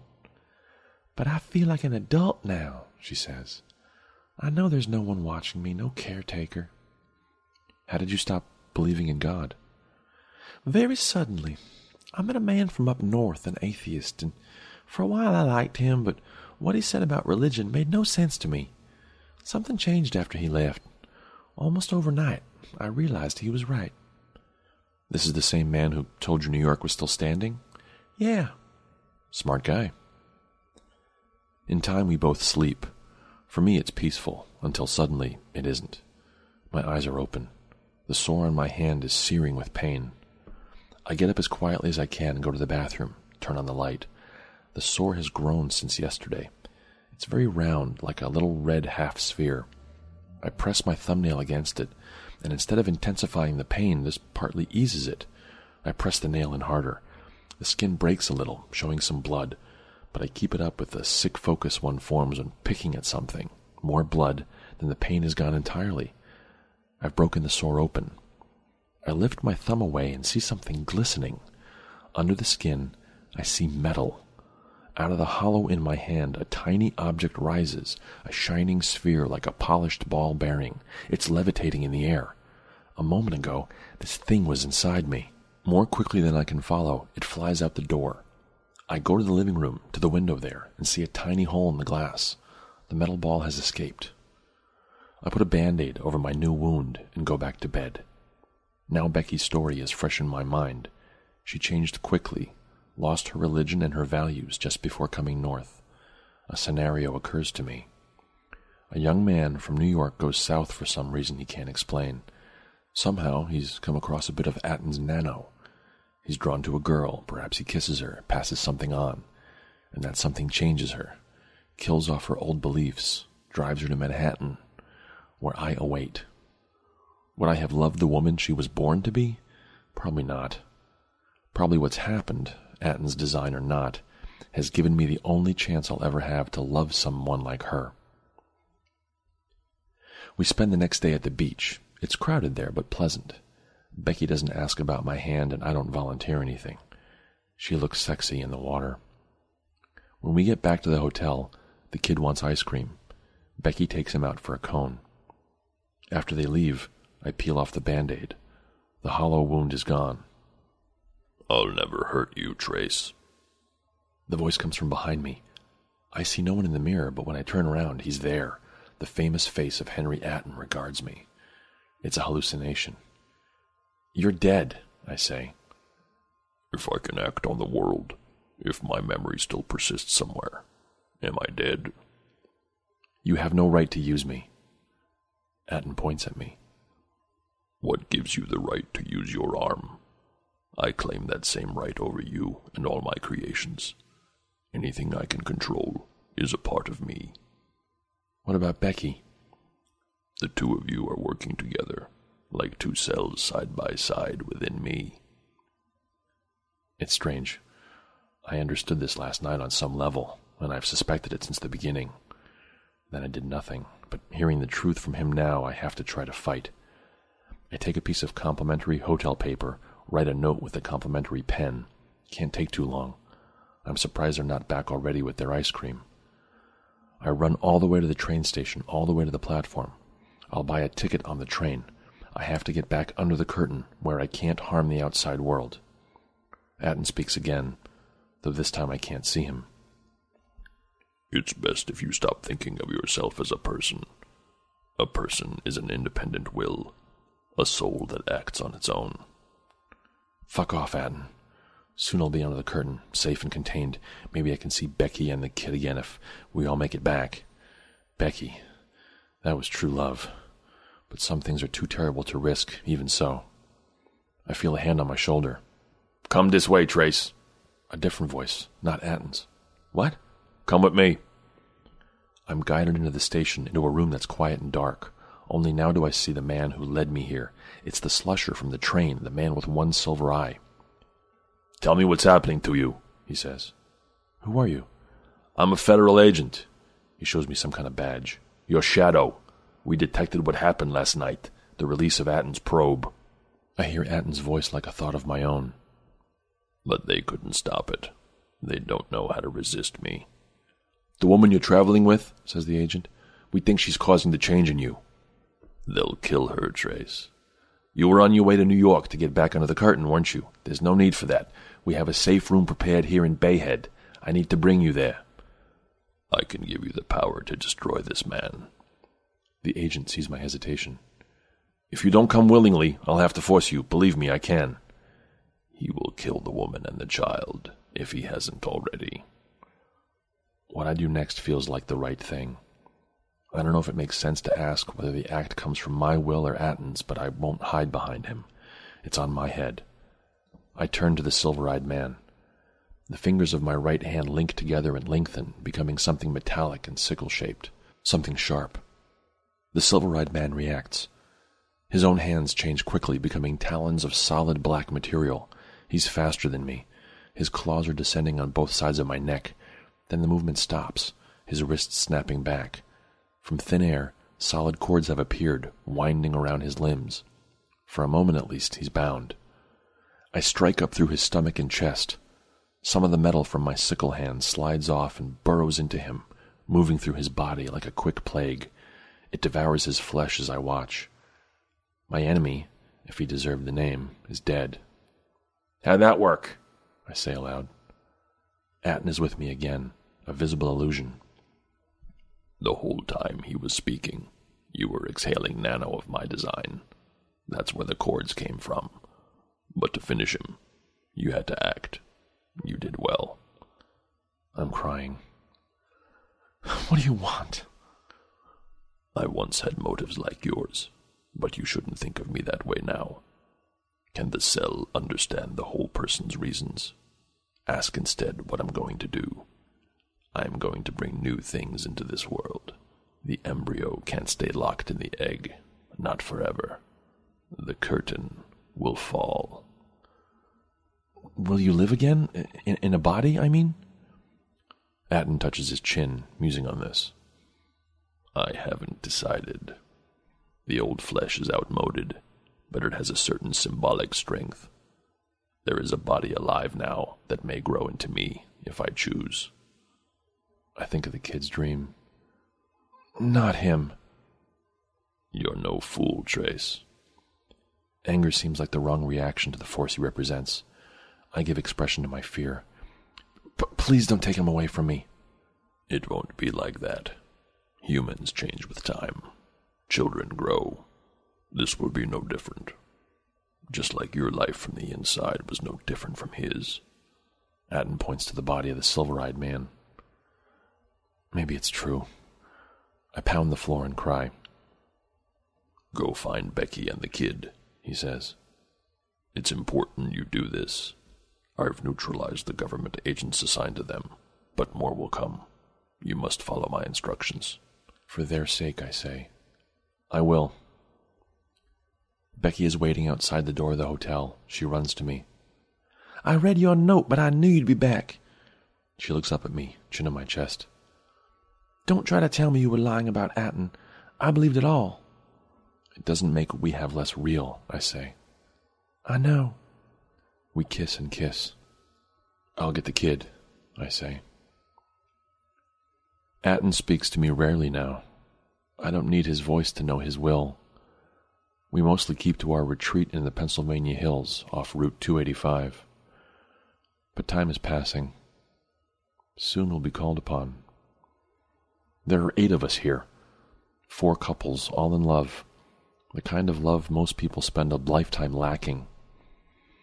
It's hard not to be content with our lot. The kid is the only child here. I've stopped watching him for signs of Atten. I think he has some grasp on what's happening. At least, he's worried. He asked me yesterday what kind of man he'd grow up to be, whether I'd still be his dad if he changed. I told him I wouldn't care. That's not how love works.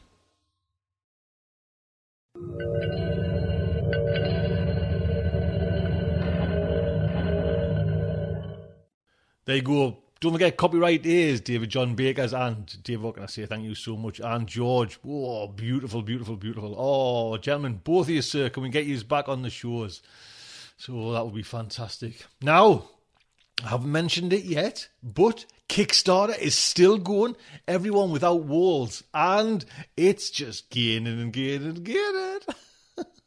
we are not that far now. Well, we're still a kind of fair, you know, I can mm, kind of throw a stone in virtual money at the stretch goal.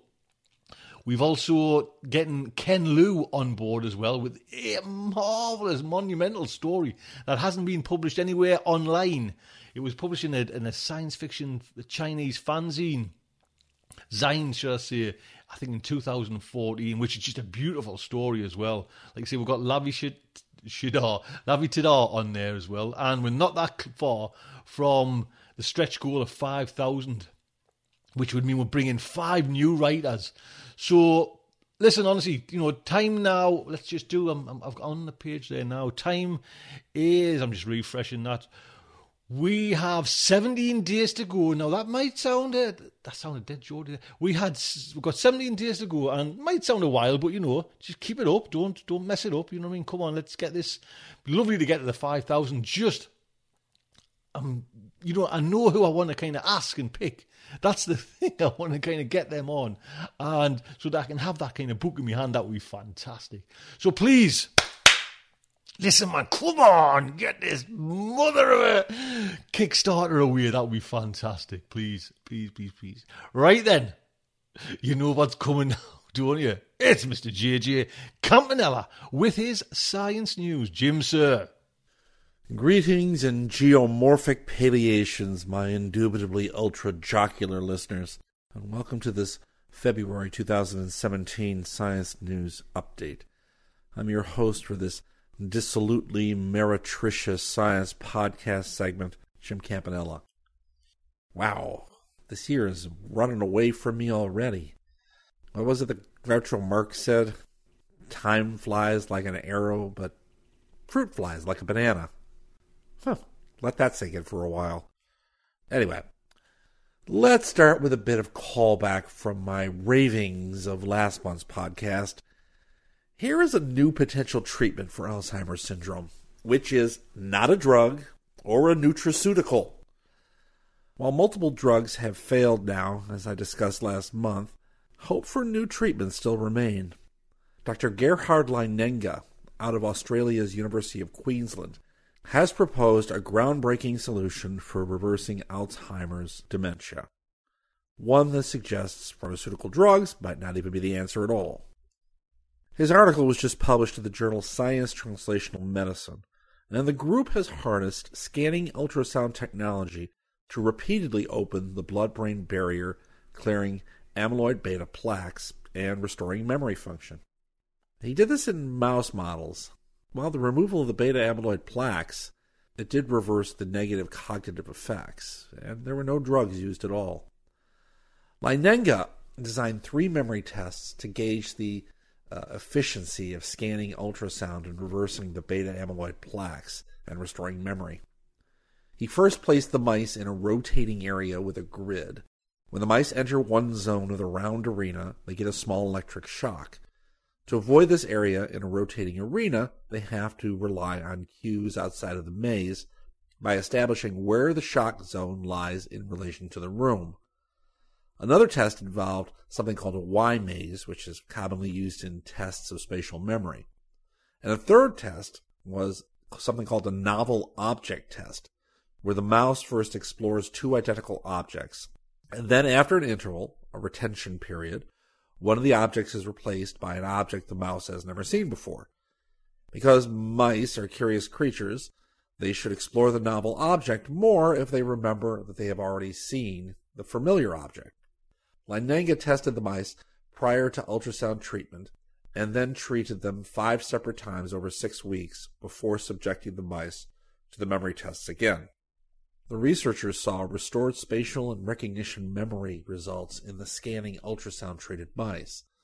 The control or sham treated mice did not perform as well in the second set of memory tests in comparison to the treated mice, with their performance being similar to wild type mice without the Alzheimer's causing gene. Leinenga said, quote, Seeing that there were beneficial effects of the treatment on various aspects of the pathology that we were testing, that was very encouraging. As we looked at different aspects such as behavior, pathology, and the neuronal cells, it was interesting to find that there were effects on all of these. Unquote. To investigate the mechanism causing beta amyloid plaque reduction, Leinenga conducted additional testing and found that microglial activation induced the clearance by enabling microglial lysosomes to internalize the amyloid beta and destroy it.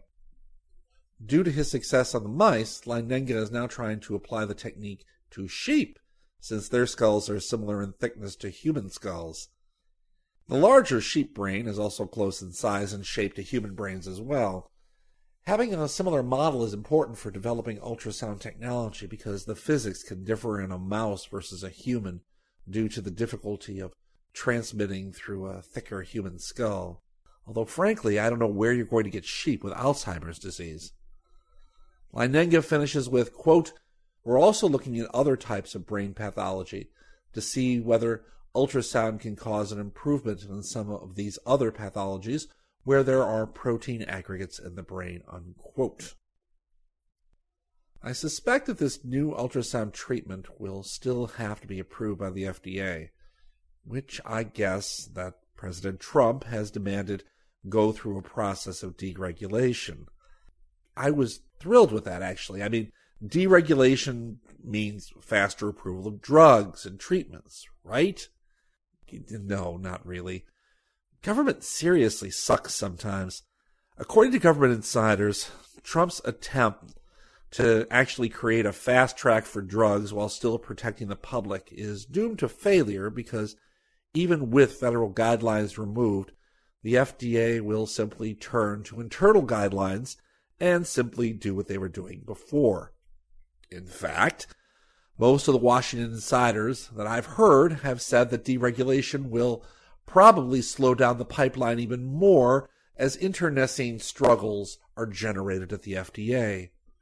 Oh, joy. Okay, well, how about another short Alzheimer's story? This is kind of a cool one. It's been estimated that three out of five people with Alzheimer's wander and get lost, usually beginning in the early stages of the disease, leaving them, well, vulnerable to injury. It's been suspected for a long time that, along with memory deficiencies, the disease affects the navigational centers of the brain as well. Now, investigators from Columbia University have recently discovered that the spatial disorientation that leads to wandering in many Alzheimer's patients is caused by the accumulation of the tau protein in the navigational nerve cells within the brain. These new findings in mice, which were just published online in the journal Neuron in an article entitled, quote, Tau pathology induces excitatory neuron loss, grid cell dysfunction, and spatial memory deficits reminiscent of early Alzheimer's disease, unquote. There's hope that this new understanding could lead to early diagnostic tests for Alzheimer's and highlight novel targets for treating this common and troubling symptom. Dr. Karen Duff, leader of the team, hypothesized that Alzheimer patients' problems might originate in an area of the brain known as the entorhinal cortex. The entorhinal cortex plays a key role in memory and navigation and is among the first brain structures affected by that buildup of neurofibrillary tangles that are largely composed of tau, which is the hallmark of the Alzheimer's disease. Duff says, quote, until now, no one has been able to show how tau pathology might lead to navigational difficulties. Unquote. Duff examined the excitatory grid cells, a type of nerve cell in the entorhinal cortex that fires in response to movement through space. They create an internal map of a person's environment. Her group made electrophysiological recordings of the grid cells of older mice, including mice engineered to express tau in the entorhinal cortex, what her group called EC tau mice. And they also looked at normal controls, as they all navigated different environments. Spatial cognitive tasks revealed that the EC tau mice performed significantly worse compared to the controls, suggesting that the tau protein alters grid cell function and contributes to spatial learning and memory deficits. Intensive analysis of the mouse brains under the microscope revealed that only the excitatory cells, but not the inhibitory cells, were killed or compromised by the pathological tau protein, which probably resulted in the grid cells firing less. Duff said, quote, It appears that tau pathology spared the inhibitory cells, disturbing the balance between excitatory and inhibitory cells and misaligning the animal's grid fields. Unquote. The result of this new study raises the possibility that spatial disorientation could be treated by correcting the imbalance through transcranial stimulation, deep brain stimulation, or even light based therapy. Duff finishes with, quote, In addition to suggesting novel treatments, our findings suggest that it may be possible to develop navigation based cognitive tests for diagnosing Alzheimer's disease in its initial stages. And if we can diagnose the treatment early, we can start to give therapeutics earlier, when they may have greater impact. Unquote. All right, let's talk about astrophysics. As far from biology as you would think, right? Something completely different, as John Cleese would say. Or is it? Oh, I can hear the painful brain rackings now. What the heck is Campanella talking about now? Okay. How is this for a title of an article from the journal Physical Review last month? Parking garage structures in nuclear astrophysics and cellular biophysics. From pine cones demonstrating Fibonacci's golden ratio to the fractal designs found in ferns, geometrical patterns regularly crop up through nature. While you can see these examples walking through a local park, matching patterns are also found much further away and on much smaller scales. Now collaborating biophysicists and nuclear astrophysicists have identified self-assembling structures in both, get this, neutron stars and the endoplasmic reticulum of a cell, differing in density by 14 orders of magnitude, but determined by similar geometrical constraints. These findings may create new research models, with neutron stars studied under a microscope and astrophysics simulations used in cell biology. The rough endoplasmic reticulum, by the way, is a sac like structure found next to the nucleus in cells. It helps to ensure the correct translation and folding of newly made proteins. At any rate, serendipity allowed the two different research disciplines to make the connection between the structure similarities. Doctors Matt Caplan, astrophysicist from Indiana University, and biophysicist Greg Huber have collaborated on some work that is simply amazing in terms of differences in measurement scales. Caplan said, quote, We got lucky. One of my simulations of neutron stars was published in the American Physical Society newsletter, and Greg Huber recognized it as something that looked similar to his own work on the endoplasmic reticulum morphology. After that, we had to collaborate. It was too striking a resemblance not to. Unquote. This collaboration was only possible after overcoming a terminology language barrier. Caplan explains it this way. He says, quote, We have completely different names for completely different things. So learning the language of biophysics was key.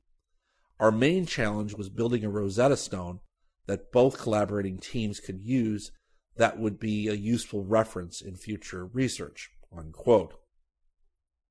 Within a neutron star's crust is a dense mixture of protons and neutrons and electrons caught between long range repulsive forces and shorter range attractive forces.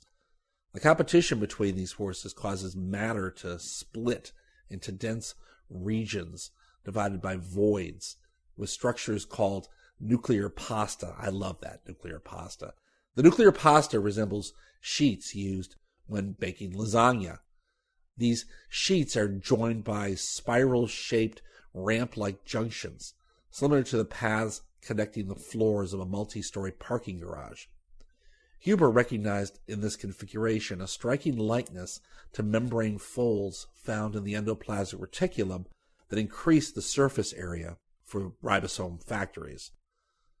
To find out if the resemblance between these structures is due to self assembly, the team simulated the motion of randomly distributed protons and neutrons to calculate how they move and the shapes they form, visualizing the structures. They found that lots of their systems spontaneously self assembled to form flat sheets connected by these helical ramps, and the geometry was very similar to that observed in the endoplasmic reticulum.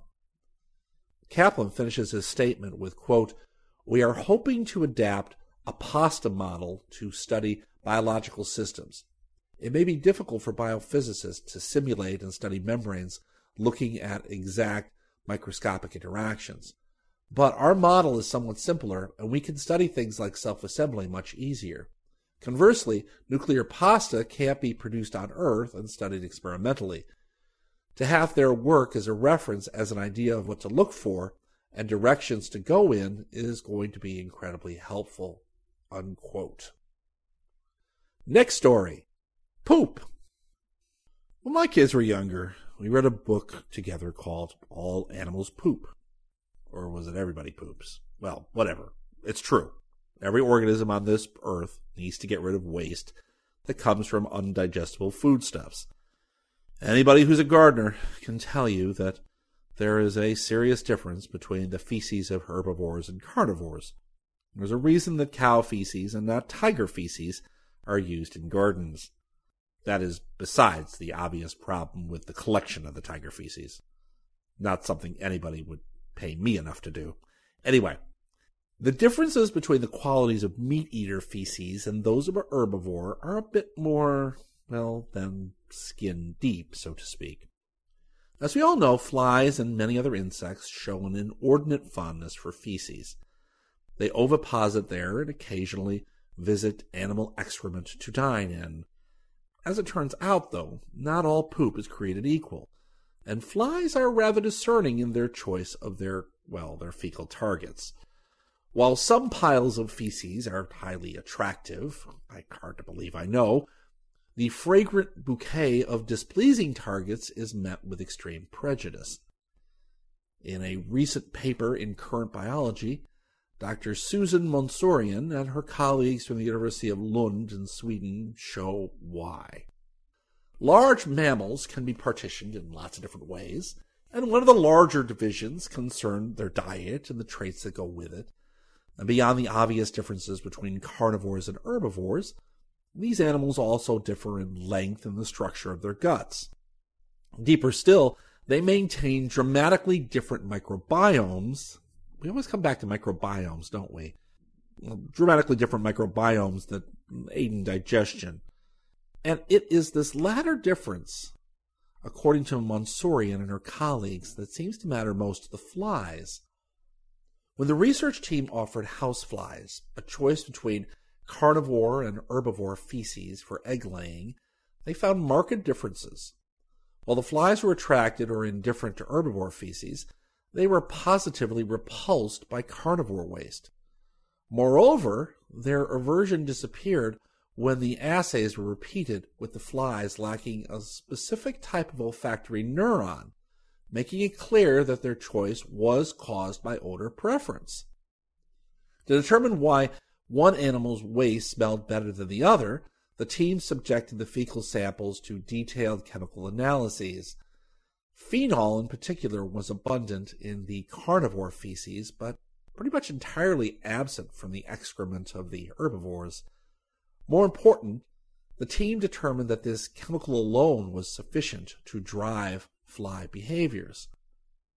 When normally acceptable giraffe feces, by the way, and don't ask me where they got giraffe feces, was spiked with phenol, the flies turned up their noses and laid their eggs elsewhere and when the flies were forced to lay eggs on phenol laced food, they laid nearly five times fewer eggs. But why would flies avoid the chemical phenol? To determine this, the team analyzed the bacteria found in herbivore and carnivore guts. The most interesting differences, it turned out, were for bacterial species that were pathogenic for insects.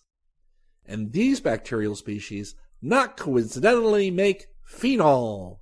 Ta da! And it's not just flies that can detect this difference. When the team offered dung beetles, the poop experts of the uh, insect world, a choice between herbivore and carnivore feces, they almost always chose the herbivore. Thus, the aversion to phenol seems to appear to be widespread. Mansourian says, quote, The neatest aspects of these results are the diverse links between chemical ecology, neurobiology, and animal behavior. But these same aspects also highlight the loose threads that offer some promising avenues for future research. Among these, why are fruit flies so discriminating among feces when they spend most of their time on fruit? How reliable a cue is phenol for the risk of the fly disease? And does phenol concentration scale with the true risk for the flies to get sick? Unquote. Onward and upward. Here's a story from the Westworld Blade Runner scary part of our universe. Dr. Floyd Romesberg and his colleagues at Scripps Research Institute report the development of the first sable semi-synthetic organism. Building on their 2004 study in which they synthesized a DNA base pair, they created a new bacterium that uses the four natural bases A, T, C, and G, but also employs a pair of synthetic bases which they call X and Y in its genetic code. Romesberg showed that his single celled organism can hold on indefinitely to the synthetic base pairs as it divides. His paper entitled A Semi Synthetic Organism Engineered for the Stable Expansion of the Genetic Alphabet was just published online this month ahead of print in the Proceedings of the National Academy of Sciences. Romesberg said, quote, We made this semi-synthetic organism far more lifelike, unquote. When Romesberg first announced the development of his organism three years ago, he showed that the modified E. coli bacteria could hold the synthetic base pair in their genetic code. What these E. coli couldn't do, however, was keep the base pair in their code indefinitely, as they divided. The XY base pair was dropped over time, limiting the ways the organism could use the additional information possessed in its DNA. Romesberg says on this topic, quote, Your genome has to be stable for the scale of your lifetime.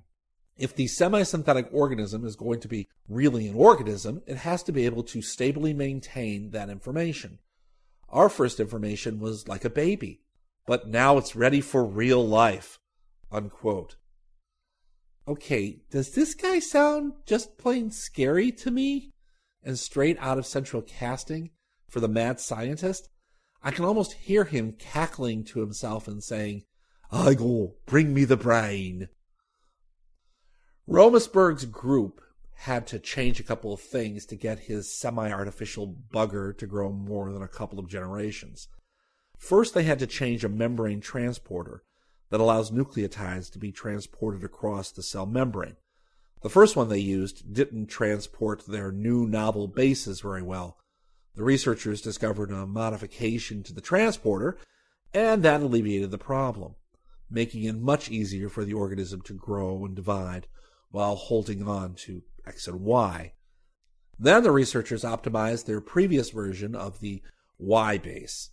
The new Y base is a chemically different molecule that can be better recognized by the enzymes that synthesize DNA molecules during DNA replication. This made it easier for cells to copy the synthetic base pair.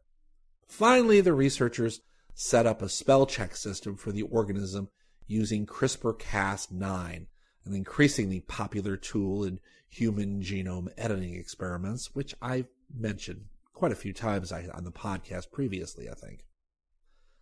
Scary Dr. Romesberg says, We now get the light of life to stay on. That suggests that all of life's processes can be subject to manipulation. We will overcome all obstacles to show that every aspect of life processes can be controlled. Uh huh. He went on to scream, It's alive! It's alive! several times before slinking back into his laboratory. Sorry, I got carried away there. Next story. This was published in the Proceedings of the Royal Academy in January, and it suggests that you can still function quite well without a brain, although I suspect that the U.S. Congress proved that a long time ago. Dr. David Vogel of Paul Sabatier University in France studies, well, slime moles.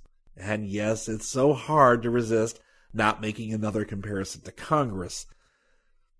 Slime moles ooze around at a maximum speed of about 4 centimeters an hour. A slime mold with an appetite can accomplish just about anything solve mazes, escape traps, and it can even mimic complex networks.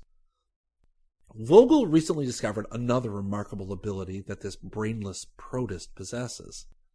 Physarum polycephalum, a giant single-celled slime mole, can learn new behavior and then teach its newfound knowledge by fusing with what they call naive slimes.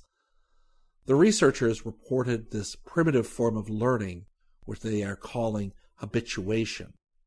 Vogel says, quote, Studying a unicellular organism is really interesting because it's easier to understand the underlying process allowing a behavior to emerge. I always enjoy showing that a simple organism is able to have complex behavior. Unquote. Inhabiting rotting logs and decaying leaves, polycephalum can be as small as the microbes it feasts on, or can extend to be as large as several meters in multiple directions. It can separate and recombine, all the while remaining as one, one multinucleated mass called a plasmodium. As a plasmodium, the slime mold is all about finding efficient routes to food. Why am I reminded of the blob? That's probably where the people who made the blob got the idea, I suspect. Anyway, by exploiting this drive to eat, the researchers designed an experiment to test the slime's wit. They created a small bridge covered in harmless table salt, which usually repulses slime molds. Eventually, the slime learned that the bridge was safe to cross, so it could eat its meal on the other side. Next, the team brought in new naive slime molds for their first encounter with the salty bridge. When testing the new group with the habituated group, fusion naturally commenced, and knowledge began to spread. It only took a single habituated slime to teach one or more naive slimes that the salt bridge was safe to cross. Even more surprising, the naive slime's tendrils would reach for the food before the habituated counterpart did.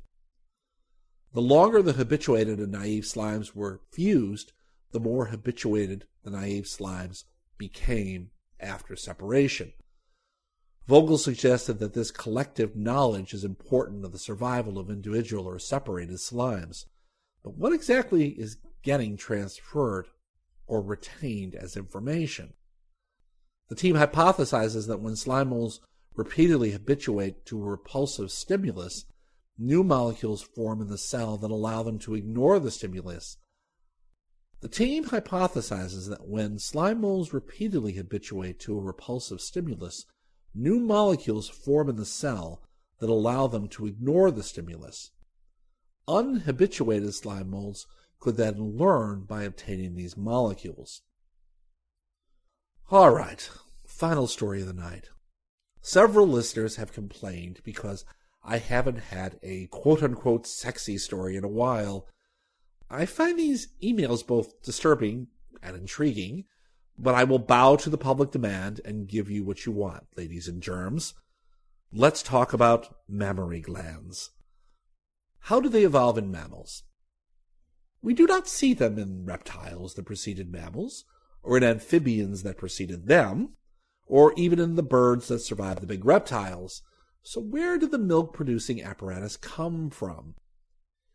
In the proceedings of the National Academy of Sciences last month, researchers from the lab of Dr. Denis Duboule at the University of Geneva reported discovering a new network of genes and enhancers responsible for coordinating the formation of mammary glands in mammals.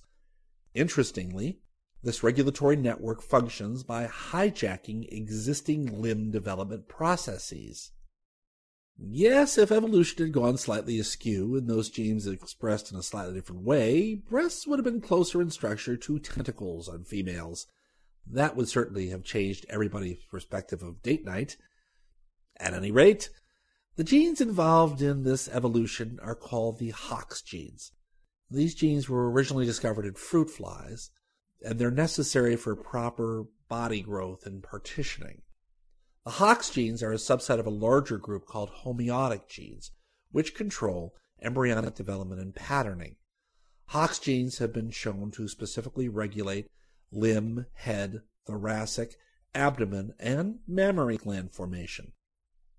To better understand how some of these body structures evolved, Duboule screened for Hox genes activating sequences in the genome. One of the enhancer sequences controlling the Hox genes that he found with his group was called MBRE. And MBRE is responsible for activating HOXD9, a gene required for mammary gland development. Interestingly, however, that regulatory sequence, MBRE, is conserved only in placental and marsupial mammals and missing in any egg laying mammals, such as the platypus, which does not nurse. But the MBRE regulatory network is found to function in all tissues, indicating that the network was present prior to mammary gland evolution. The researchers propose that the HOXD gene regulation in mammary glands evolved by co opting existing regulatory networks in other body structures. Based on that, here is your word of the week exaptation. You've all heard of adaptation. You know how organisms adapt to their environment based on the traits they develop over time to survive and reproduce. This is the basis for Darwin's origin of species. So that is adaptation. Exaptation is when a gene or a trait like the MBRE and the HOX genes are already present but are being used for something else entirely, when the need arises to co opt them for another function entirely. In this case, these HOX genes, along with the regulatory network, were exapted for use in mammary gland evolution. As Duboule put it so well in the paper, quote, mammary buds evolved by hijacking a pre existing regulatory landscape that was already at work in structures such as limbs or the intestinal tract.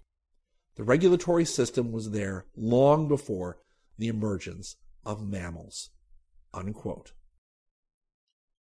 Well, that's all for me for now. As always, take care. Pray for the United States Food and Drug Administration. They need it. Stay away from carnivore poop. Keep watching the skies. And I hope I've inspired some of you. Until next time. This is Jim Campanella.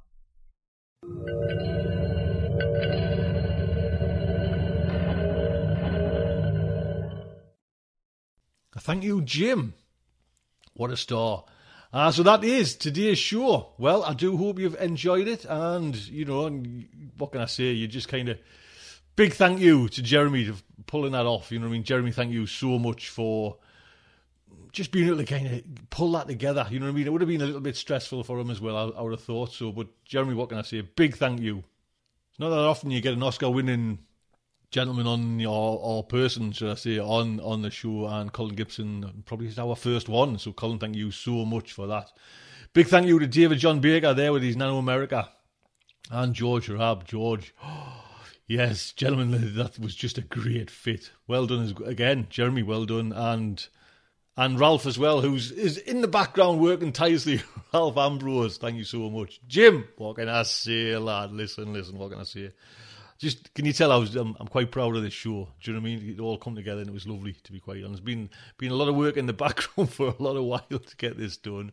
And like I say, I keep on blurting on about it, but you know what I mean, dude. Honestly, Fiverr gets you the actual copy on digital. You know what I mean? You can just kind of discover these new writers a little bit more, a little bit more, get you a little bit more. oh, is that the wife calling? Don't forget the dogs. Take the dogs out. Until next week, just like to say good night from me. This presentation has been brought to you by the District of Wonders Network, dedicated to podcasting the finest genre fiction. You can learn more about the District of Wonders and their many literary productions at their website, www.districtofwonders.com. Thank you for listening.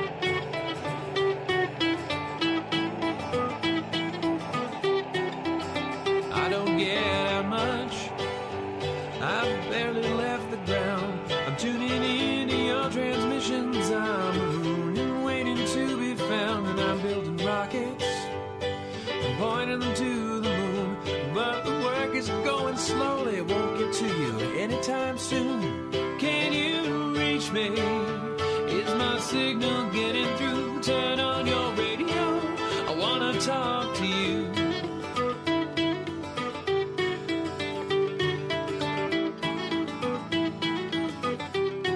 This signal's going light speed.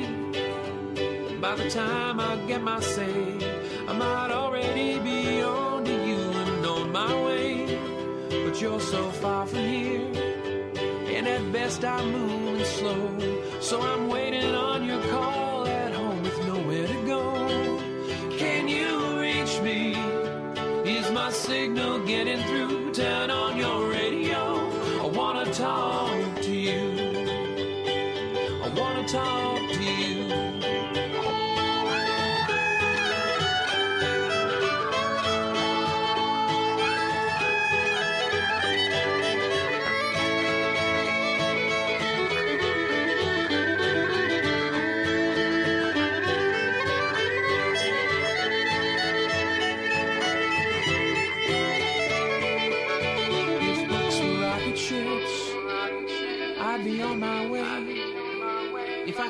Myself on a radio wave, I might get to you someday.